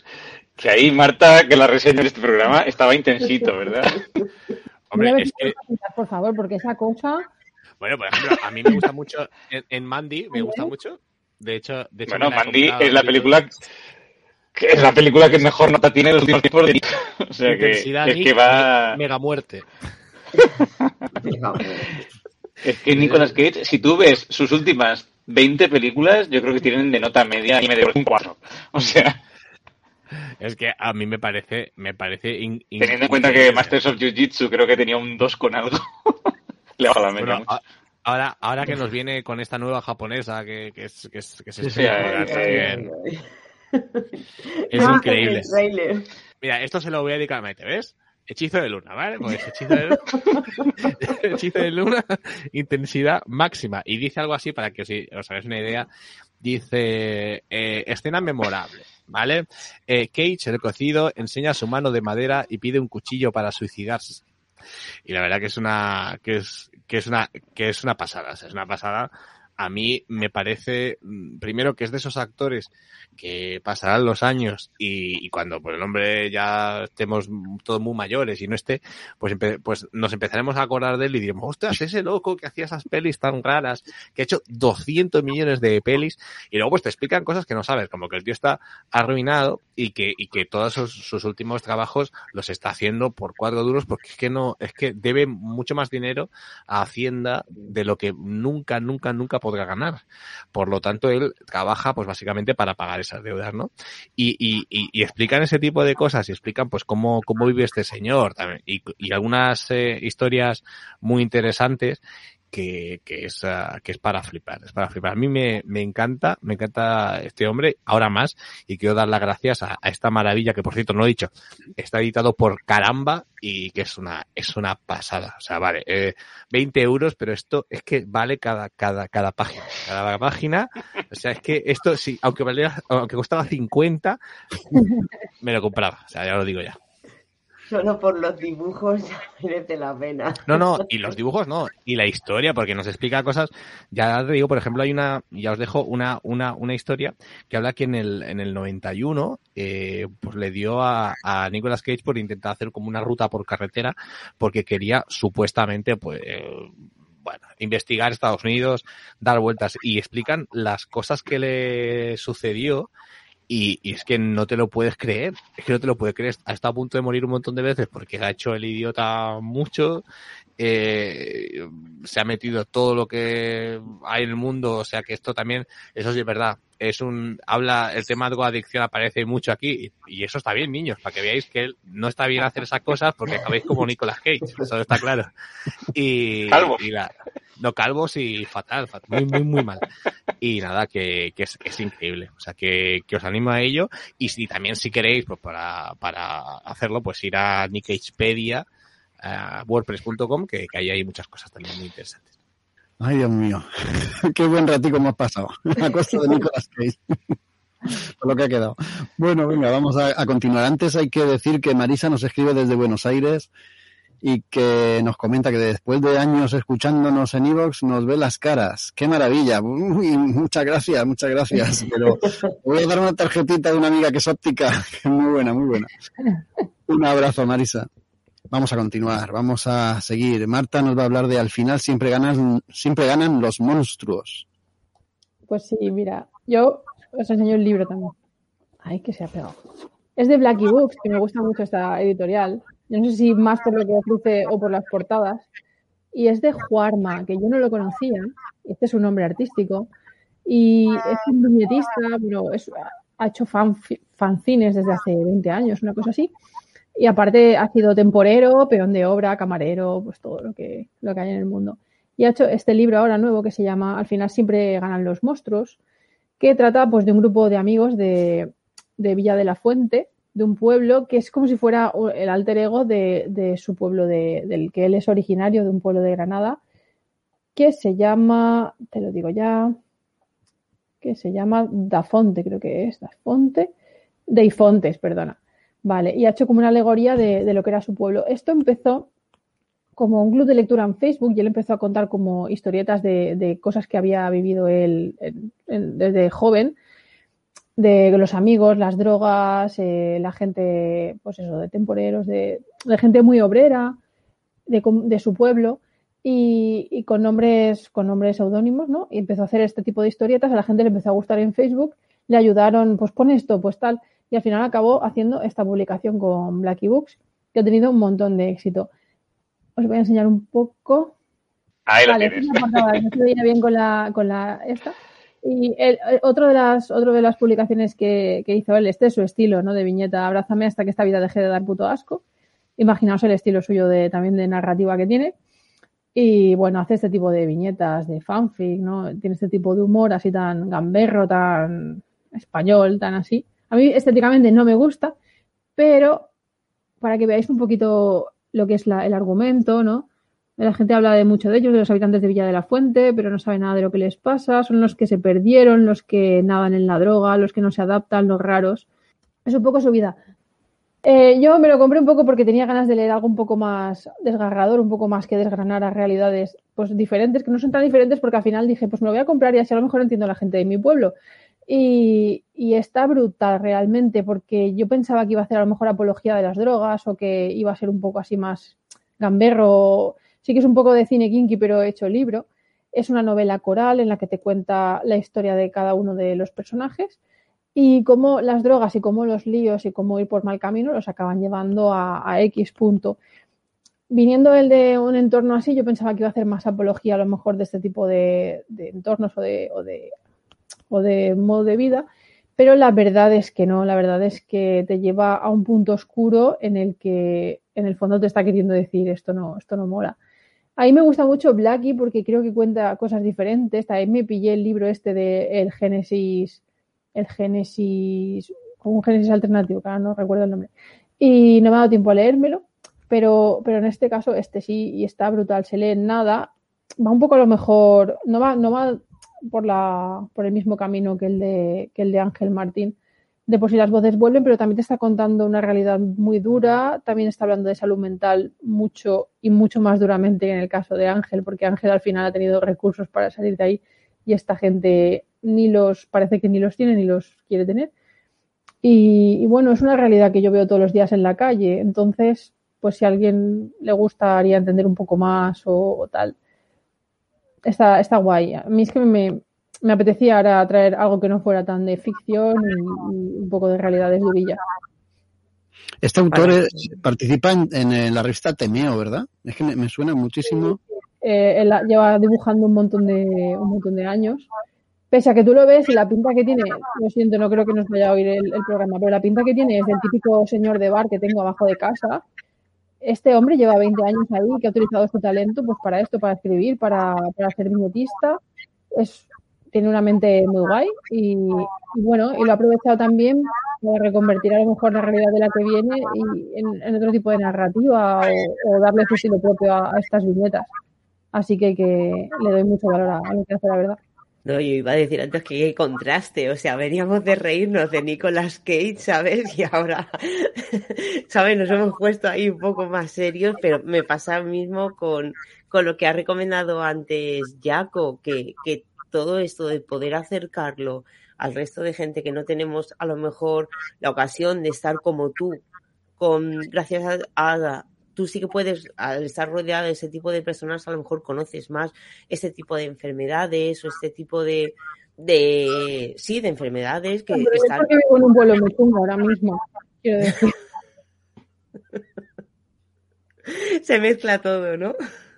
Bueno, vamos, iba a decirte, está rodeado de este tipo de trastornos. Solo tienes que mirar alrededor las cámaras y verás cómo está rodeada tú también. vamos a terminar con una guía definitiva de Dragon Ball, Kamehameha. Dani, ilústranos.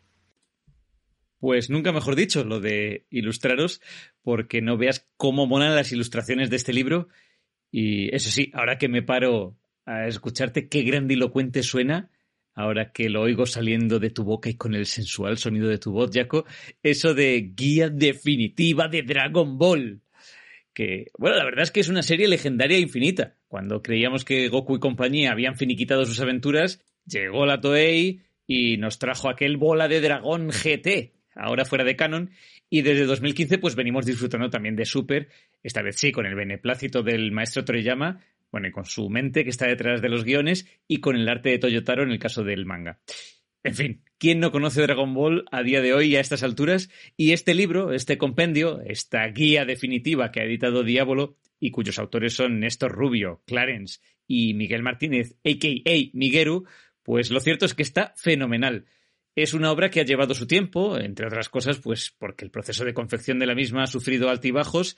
Sin ir más lejos, porque hemos vivido una pandemia de por medio, pero también porque este es un libro repleto de información. Y comentaba Miguel, Miguel, que, es el redactor principal, Néstor es más quien va revisando, corroborando, editando el contenido. Pues comentaba Miguel que hay tantísima información sobre esta obra, tanta información en la red de redes, que el trabajo es eh, sin duda arduo y que, bueno, que hay que estar contrastando constantemente cada dato para elaborar un compendio de calidad, ¿no? Como es este. Y, bueno, aprovecho para comentar como anécdota también, eh, ahora que identificaba los roles de los dos autores, el modo en que se conocieron, porque fue precisamente a colación de un libro anterior de Miguel, eh, pues Néstor actuó como hater asesino, no fue a degüello por Miguelu, para dejar por los suelos su obra. Pues nada más lejos de la realidad.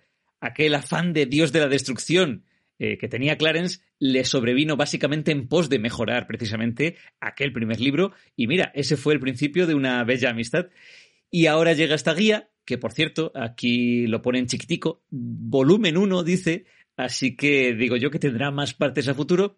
¿Y qué nos contarán en esas partes? Pues no lo sé, porque la verdad es que este libro ya de por sí es completísimo. La guía, vamos, la guía en sí no tiene mucho misterio, está elaborada a base de fichas de personajes, fichas, pues cada una con su imagen, con la imagen del personaje en cuestión, eh, fichas que nos cuentan la historia del susodicho, alguna anécdota y nos proporcionan datos de interés.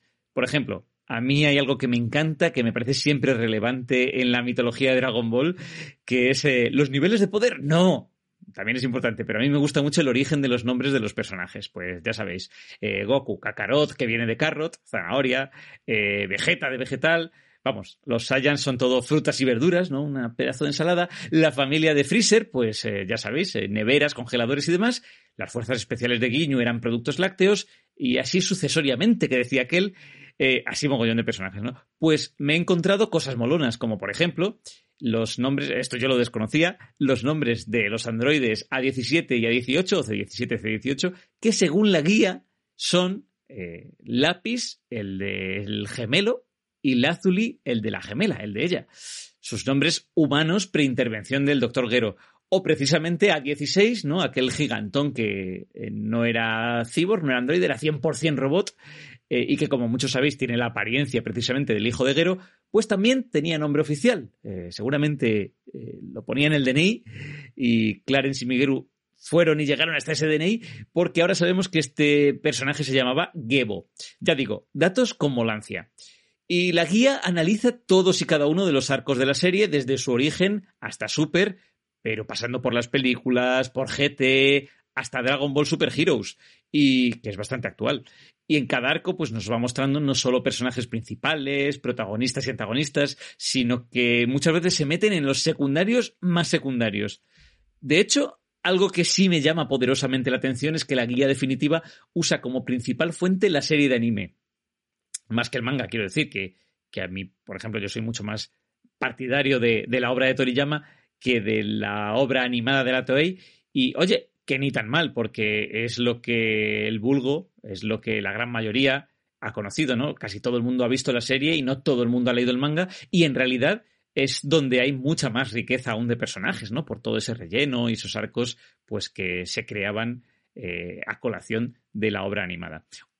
Un punto súper favorable de esta guía, un punto a su favor, pues aparte de lo genial del contenido, eh, ya sabéis que yo tengo especial alergia, me da mucha rabia que libros y guías de estas características tengan errores de maquetación, erratas de texto, eh, algo que, por ejemplo, eh, perdón, lo tengo que decir, pues me dejó un poquito por los suelos con El poder en tus manos, ¿no? El, el libro también de Diablo Ediciones dedicado al universo de He-Man. Había algún párrafo repetido, erratas, eh, una penilla. Pues este Kamehameha, esta guía definitiva, sin embargo, está revisada al milímetro y la verdad es que da gusto. Está, esta cremita, cada ficha, el diseño de la página, las ilustraciones seleccionadas. Solo he echado en falta, quizá, eh, por ponerme pejigueras, que cuando llegas a la ficha de un personaje, eh, a ver, por ejemplo, no, sé si recordáis, por ejemplo, a Otokosuki, que era un guerrero del último Tenkaichi Budokai, del último torneo de artes marciales de Z, que parece un miembro de los Village People pues ese molaría, por ejemplo, que me indicase eh, el capítulo del anime exacto en el que aparece para que me pudiese ir y vérmelo, ¿no? Son detallitos, chorras, pero bueno, siempre, siempre es de agradecer, sobre todo a los que somos, por ejemplo, fans de los eh, cómics USA, que estábamos muy acostumbrados, sobre todo en los 80 y los 90, ¿no? A eh, primera aparición en el Marvel Super Heroes USA número 103.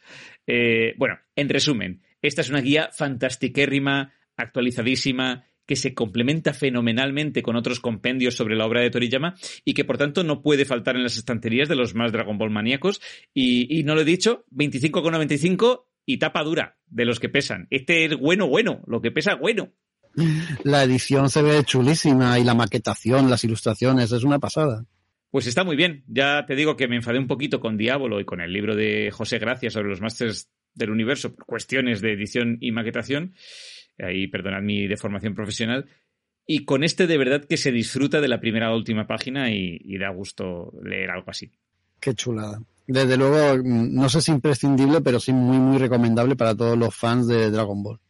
Pues sí, señor. La verdad es que, que no falten las estanterías y, ya digo que no se asusten los que ya tienen otros libros del palo sobre la serie, ¿no? Yo pongo en valor, por ejemplo, que está elaborado a base de fichas de personajes, que ya es algo particular y un poquito diferente, y además con información de calidad. Y bueno, pues hay que, hay que reivindicar que Néstor y Clarence se han pegado el currazo de llenar 231 paginazas, muy chachis todas ellas. Una serie longeva como ella sola. Madre mía, no acaba nunca. Ríete tú de, lo- de los culebrones. Vamos, ¿qué os parece si vamos ya por los clásicos? Vamos allá. Vamos allá. He perdido a Israel, estoy intentando recuperar, a ver si creo que ya está por aquí. Vale. Antes, antes de pasar a los clásicos, hay que saludar a Jorge Cruz Cruz, que hacía tiempo que no se pasaba Sí. por aquí y nos saluda desde México. Es un programa. ¿qué tal? Saludos. Es verdad, es un panoramer. Venga, vamos a pasar a los clásicos de Hello Freaky. Los clásicos de Hello Freaky.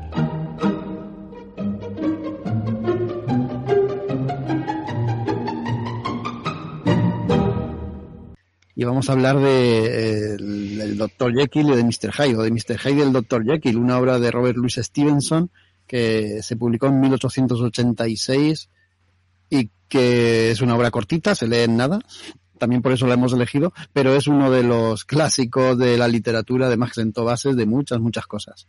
Sobre Robert Louis Stevenson, muy poquito y muy rápidamente, para no comernos el tiempo en él. Yo he estado leyendo por ahí algo, algo de, o, o refrescando cosas de su biografía y jope, qué vida tuvo este hombre, ¿no? Es, es alucinante. Yo no sé si hay biopic de este, de- me imagino que sí, de este personaje, de este escritor, de este autor, pero si no la hay ahora mismo, que la hagan ya. Os recomiendo mucho, muchísimo que no vayáis a la Wikipedia para buscar información de, de Robert Louis Stevenson. Si tenéis inquietud, por favor, ir a la página de National Geographic, que es una, una pasada el artículo que ahí está escrito, mm, de una manera muy amena y muy divertido. Y, y me, lo he devorado hace un rato intentando refrescar información, como digo, encontrándome cosas tan, tan sorprendentes como, bueno, él, él era un niño enfermizo porque había heredado un- una dolencia de su madre y la nani que le habían puesto para que lo cuidase cuando sus padres no pudieran se dedicaba a contarles a contarle cuentos de terror antes de dormir. Qué mala leche tenía la señora. Así, así salió el señor Stevenson. Era luego un tío que, aunque tenía una salud delicada, no escatimaba en juergas. Era conocido por eso, por probar todo tipo de sustancias, por recorrerse Como Mr. Hyde.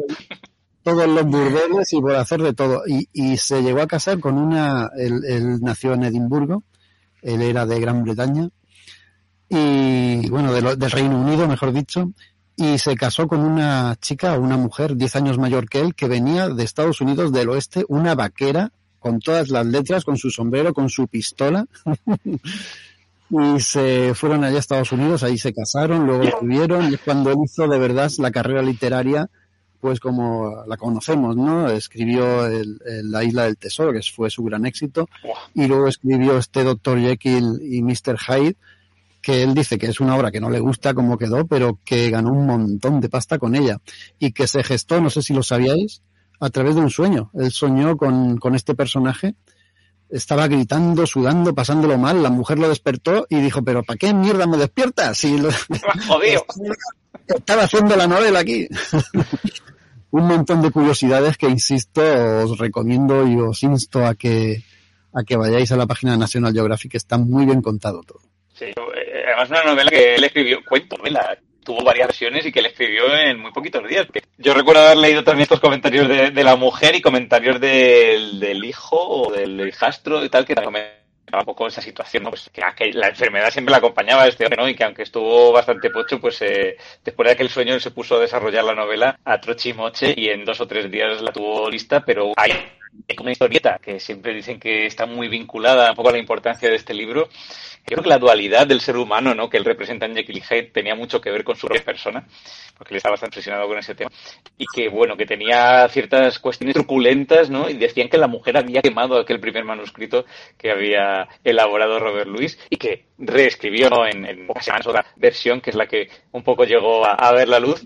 Y lo que decía tú, Jaco, la verdad es que fue ultra exitosa. Fue un, a raíz también de una reseña del Times y vendió como cuarto de millón de, ejemplares y, y se forró, ¿no? El libro. Yo mira que soy ultra fan, en concreto, de La Isla del Tesoro. Es uno de esos libros que me he leído como tres veces y lo he disfrutado. Que además de esos libros que muchas veces decimos aquí, que lo interpretas de forma diferente según vas avanzando en edad, ¿no? Eh, pero que siempre me fascina, sobre todo por el modo en que está narrado. Eh, a través de distintos puntos de vista, ¿no? De distintos personajes, que me parece una cosa bastante fascinante para la época. Y en el caso de Jekyll y Hyde pasa una cosa similar. Yo, por lo menos, es uno de esos libros que me generan. Joder, a mí me parece que es un libro que va súper ingresando y que al final me va generando una emoción especial. Y el cierre ese que tiene, ¿no? Con, con Pistar, que a mí me gusta mucho, como cuando hablábamos de Drácula y demás, cómo, cómo se. Eh, que por cierto, esto se ha perdido mucho. Yo, yo lo pensaba eh, ahora pensando sobre Jekyll Hyde, digo, joder, es que ya tenemos muchos estén relatados o que mezclen puntos de vista o narradores o que de repente te relaten todo un capítulo, ¿no? Como si fuese una carta, que hace que para mí sea un libro súper especial, ¿no? Que, que me da pelos de punta, la verdad es que Jolín, es que yo pienso que si ahora me, me, da un poco de repeluco, ¿cómo lo interpretarían en la época? Y más aún porque tú ahora ya sabes por cultura popular un poco de esa dualidad de, del doctor y de Hyde, ¿no? Pero claro, la gente que lo estuviese leyendo en su día. Claro, pero es que es muy interesante este libro y casi sin proponérnoslo hemos hecho mm, un poco de, pues bueno, pues estamos hablando mucho de, de, de trastornos. Eh, esta noche, pues ha, han salido han salido varias cosas. También ha salido Nicolas Cage, que tiene mucho que ver en un aspecto un poco más profundo. Pero, pero sí que es cierto que, que es curioso que en este caso sí que nos presenta un trastorno, un trastorno pues de una persona pues que, pues que tiene, bueno, eh, tiene dos formas de ser completamente, di, Sí, completamente disociativo. diferentes. El disociativo. Claro. Claro, y, y lo interesante no es eso, lo interesante es que en el fondo el, el libro hace una, una especie de, de análisis de qué narices es eso tan raro eh, que, que llamamos ética, ¿no? Es decir, que es pues como la sociedad se, se encarga de alguna manera de plantarnos una semilla a todos, o lo intenta, hay gente que le sale mejor y otros peor, y nos dice, mira, eso está bien, eso es aceptable, y esa parte no. Y entonces, pues en este caso, yo creo que, que, que, que, que se hace mucho, mucho, mucho esta, esta distinción, porque hay algunos momentos que, que eso sí es muy interesante, que, que, llegas a, interiorizar un poco la naturaleza propia del mal. Es decir, el mal tiene naturaleza y, y, el, y el mal también, mmm, lamentablemente, eh, también depende de cómo uno lo mire. Y, y, eso es el miedo. Eso, eso, eso sí que da miedo. ¿no? Da miedo el, eh, como, de, como decía aquel, el asomarte al, al abismo y que el abismo te devuelva esa, esa mirada, ¿no?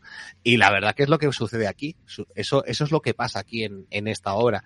A mí me, me gusta mucho y es de aquellas obras que no me gustan, como por ejemplo, eh, no me gusta exactamente cómo está escrita, no, no, no me acaba de encajar, sí, pero sí que.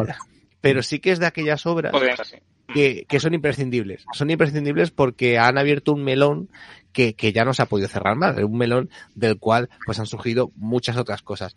Por eso es recomendable, no, hay que leérsela por eso, porque es, es un, es un clásico de aquellos que, que, que, que han generado pues eh, todo un tropel de obras justo detrás suyo. A mí me gusta mucho y la recomiendo, además que se lee, se lee bastante fácil, pese a lo que he dicho que no me acaba de gustar, eso no significa que no se lea, que no se lea bien y, y sea una lectura bastante ágil.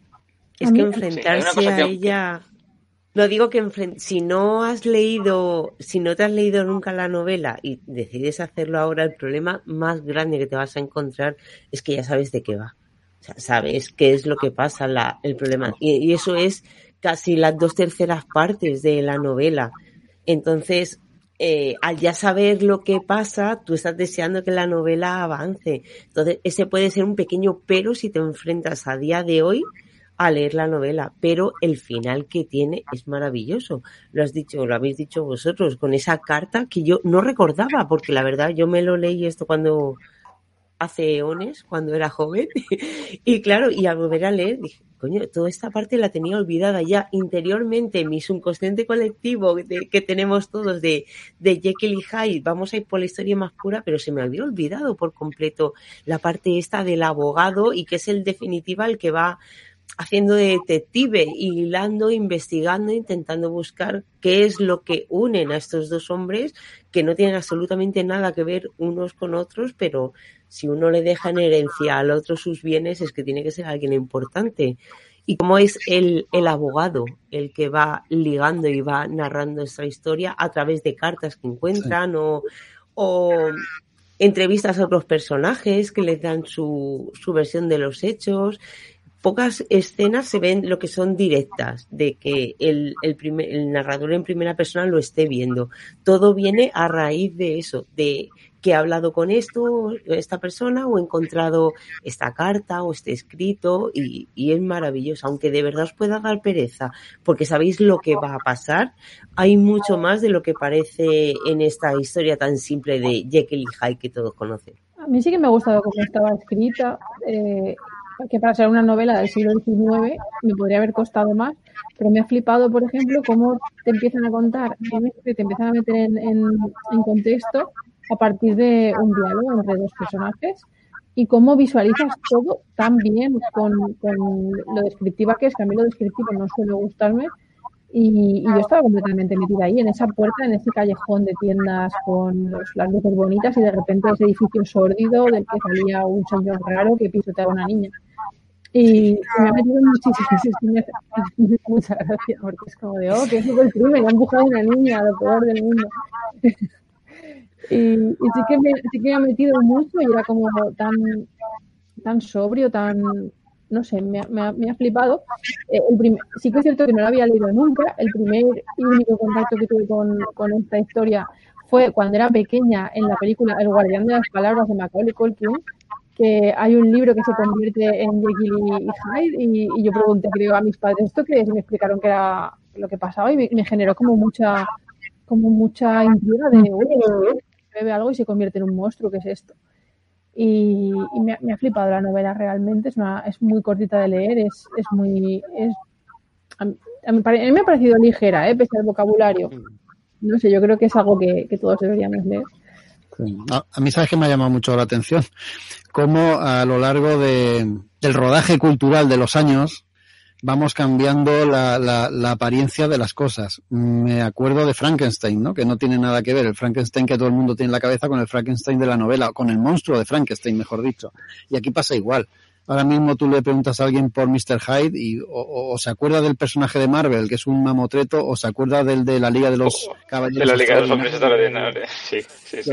Que es un claro. monstruo infernal, ¿no? Y aquí en la novela, ¿no? Es un tío bajito, enjuto, eh, todo lo contrario de lo que es el Dr. Jekyll, que es un tío alto, garboso, ¿no? Este es bajito, casi lo describiría como un neandertal, ¿verdad? Un neandertal con traje y sombrero y bastón. Yo me lo imaginaba como el de Holly Motors. ¿Cuál? El prota de Holly Motors, el pequeño este... No sé si habéis visto la peli de Timo. No. Sí. Busca Holly Motors y, y, yo me lo imaginaba igual al, al Mr. Hyde.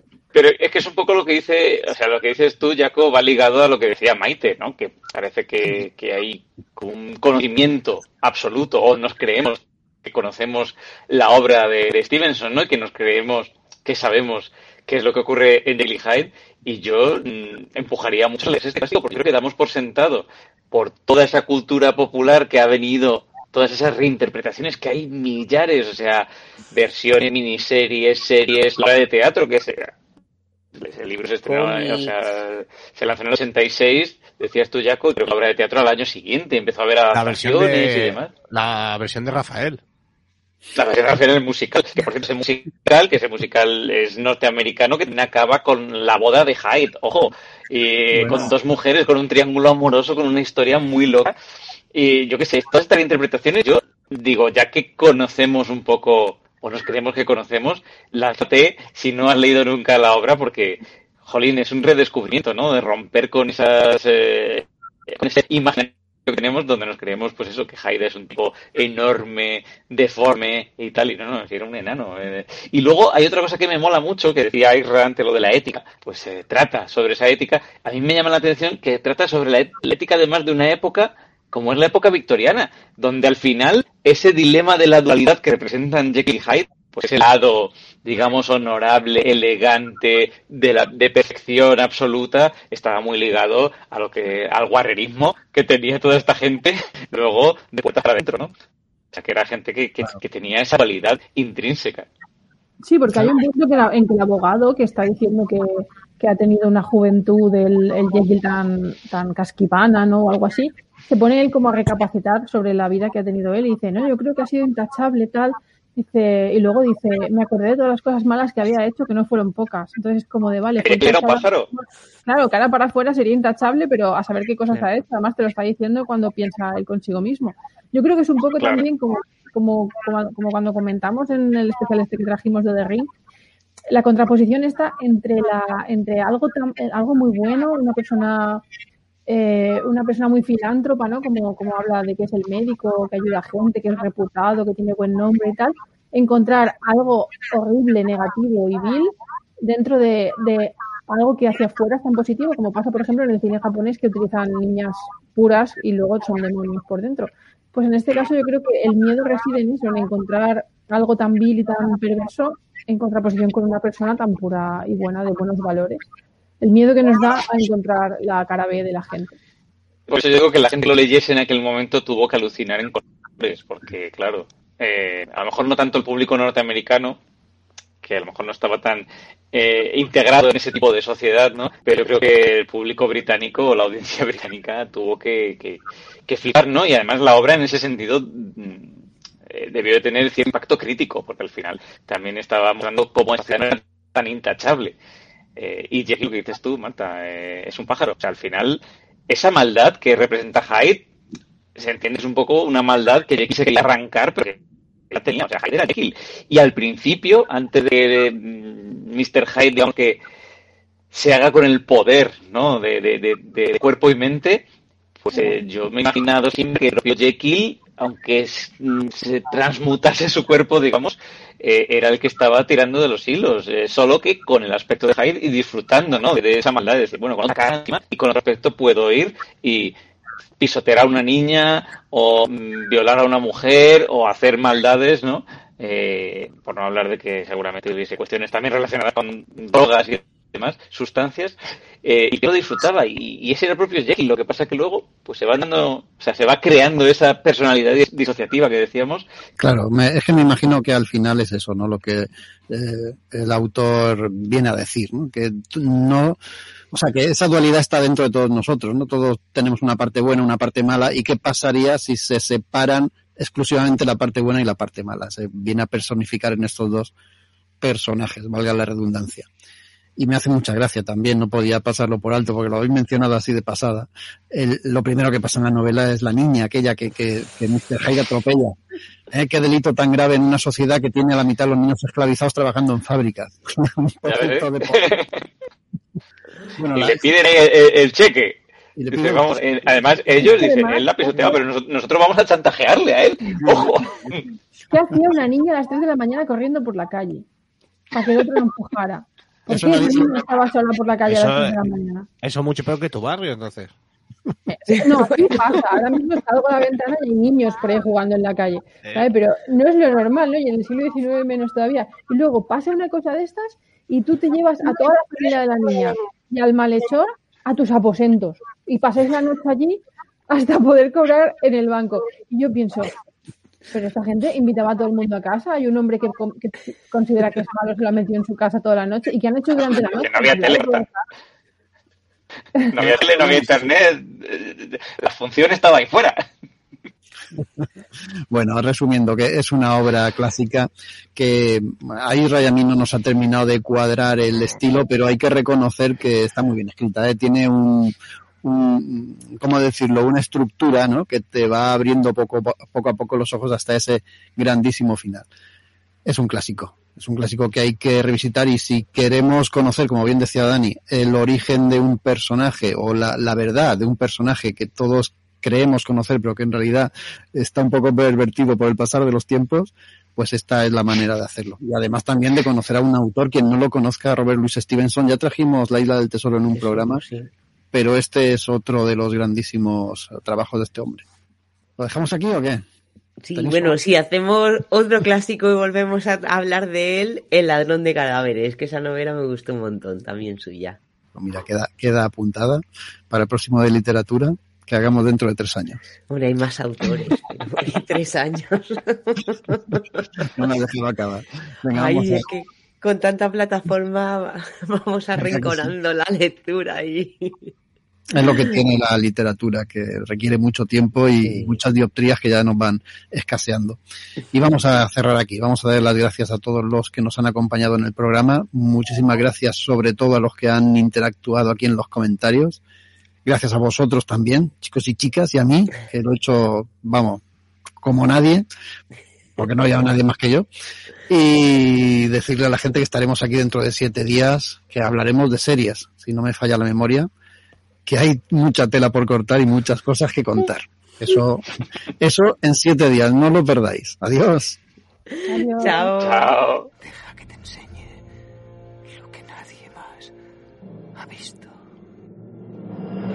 Despertar, salir, huir, buscar lugar, espacio, tiempo, ver, querer, tener, poder, volver, vivir, seguir atento, calla, observa, espera, anda, corre, aguanta, carretera, manta, micro y manta, canta, público, levanta, manos, charles, bombos, cajas, samples, ruido, sonido prohibido, mido, afilo, estilo, giro, camino, prosigo, cojo, dejo, elijo, fijo, planes, días, meses, años, calendario, gente marabunta, hora punta, junta, horarios, pasan masas, presas, pasos, risas, llantos, besos, rimas, dramas, bromas, penas, party 7, Habana, dama, parte, pana, madrugada, soles, lunas, brumas, dudas, sumas, restas, llamas, deudas, sudas, ganas, tramas más, planes más, temas más, fama más, cimas mañana más, dramas más, almas marcadas más. Móvil suena estrés, revista, promo como cama, luz, ventana, somo, veo, pienso, paz, ciudad, descanso, tomo del papel, mesero, fumo, humo, escribo, siento, viento, sombras, luces, plazas, calles, parques, monumentos, canto, cuento mis momentos, lento a cuanto avanzo, intento recordar, olvidar, inspirar, respirar, calcular, vigilar, estabilidad, persigo, decisión, precisión, ambición, ilusión, intuición, rap, pasión, la misión, testigo, coger, dejar, tener, pagar, odiar, amar, instinto, siente, aprende, atiende, mente, siempre miente, laberinto, boli, texto, cuarto, casa, barrio, urbe, nación, continente, mundo, galaxia, universo,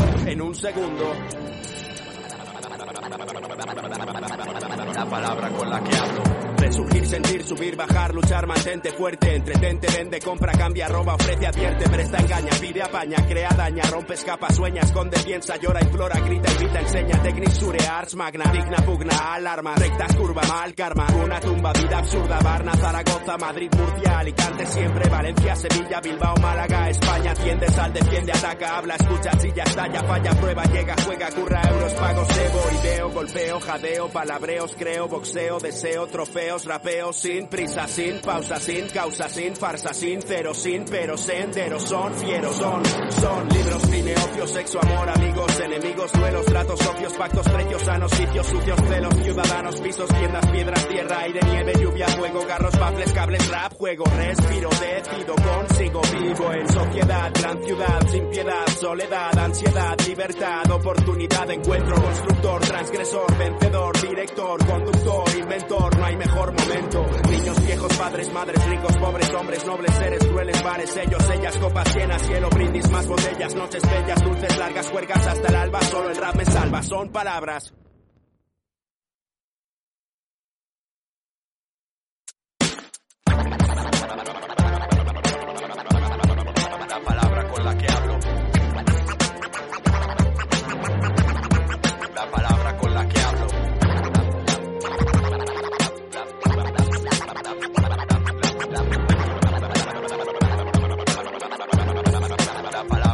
que hablo.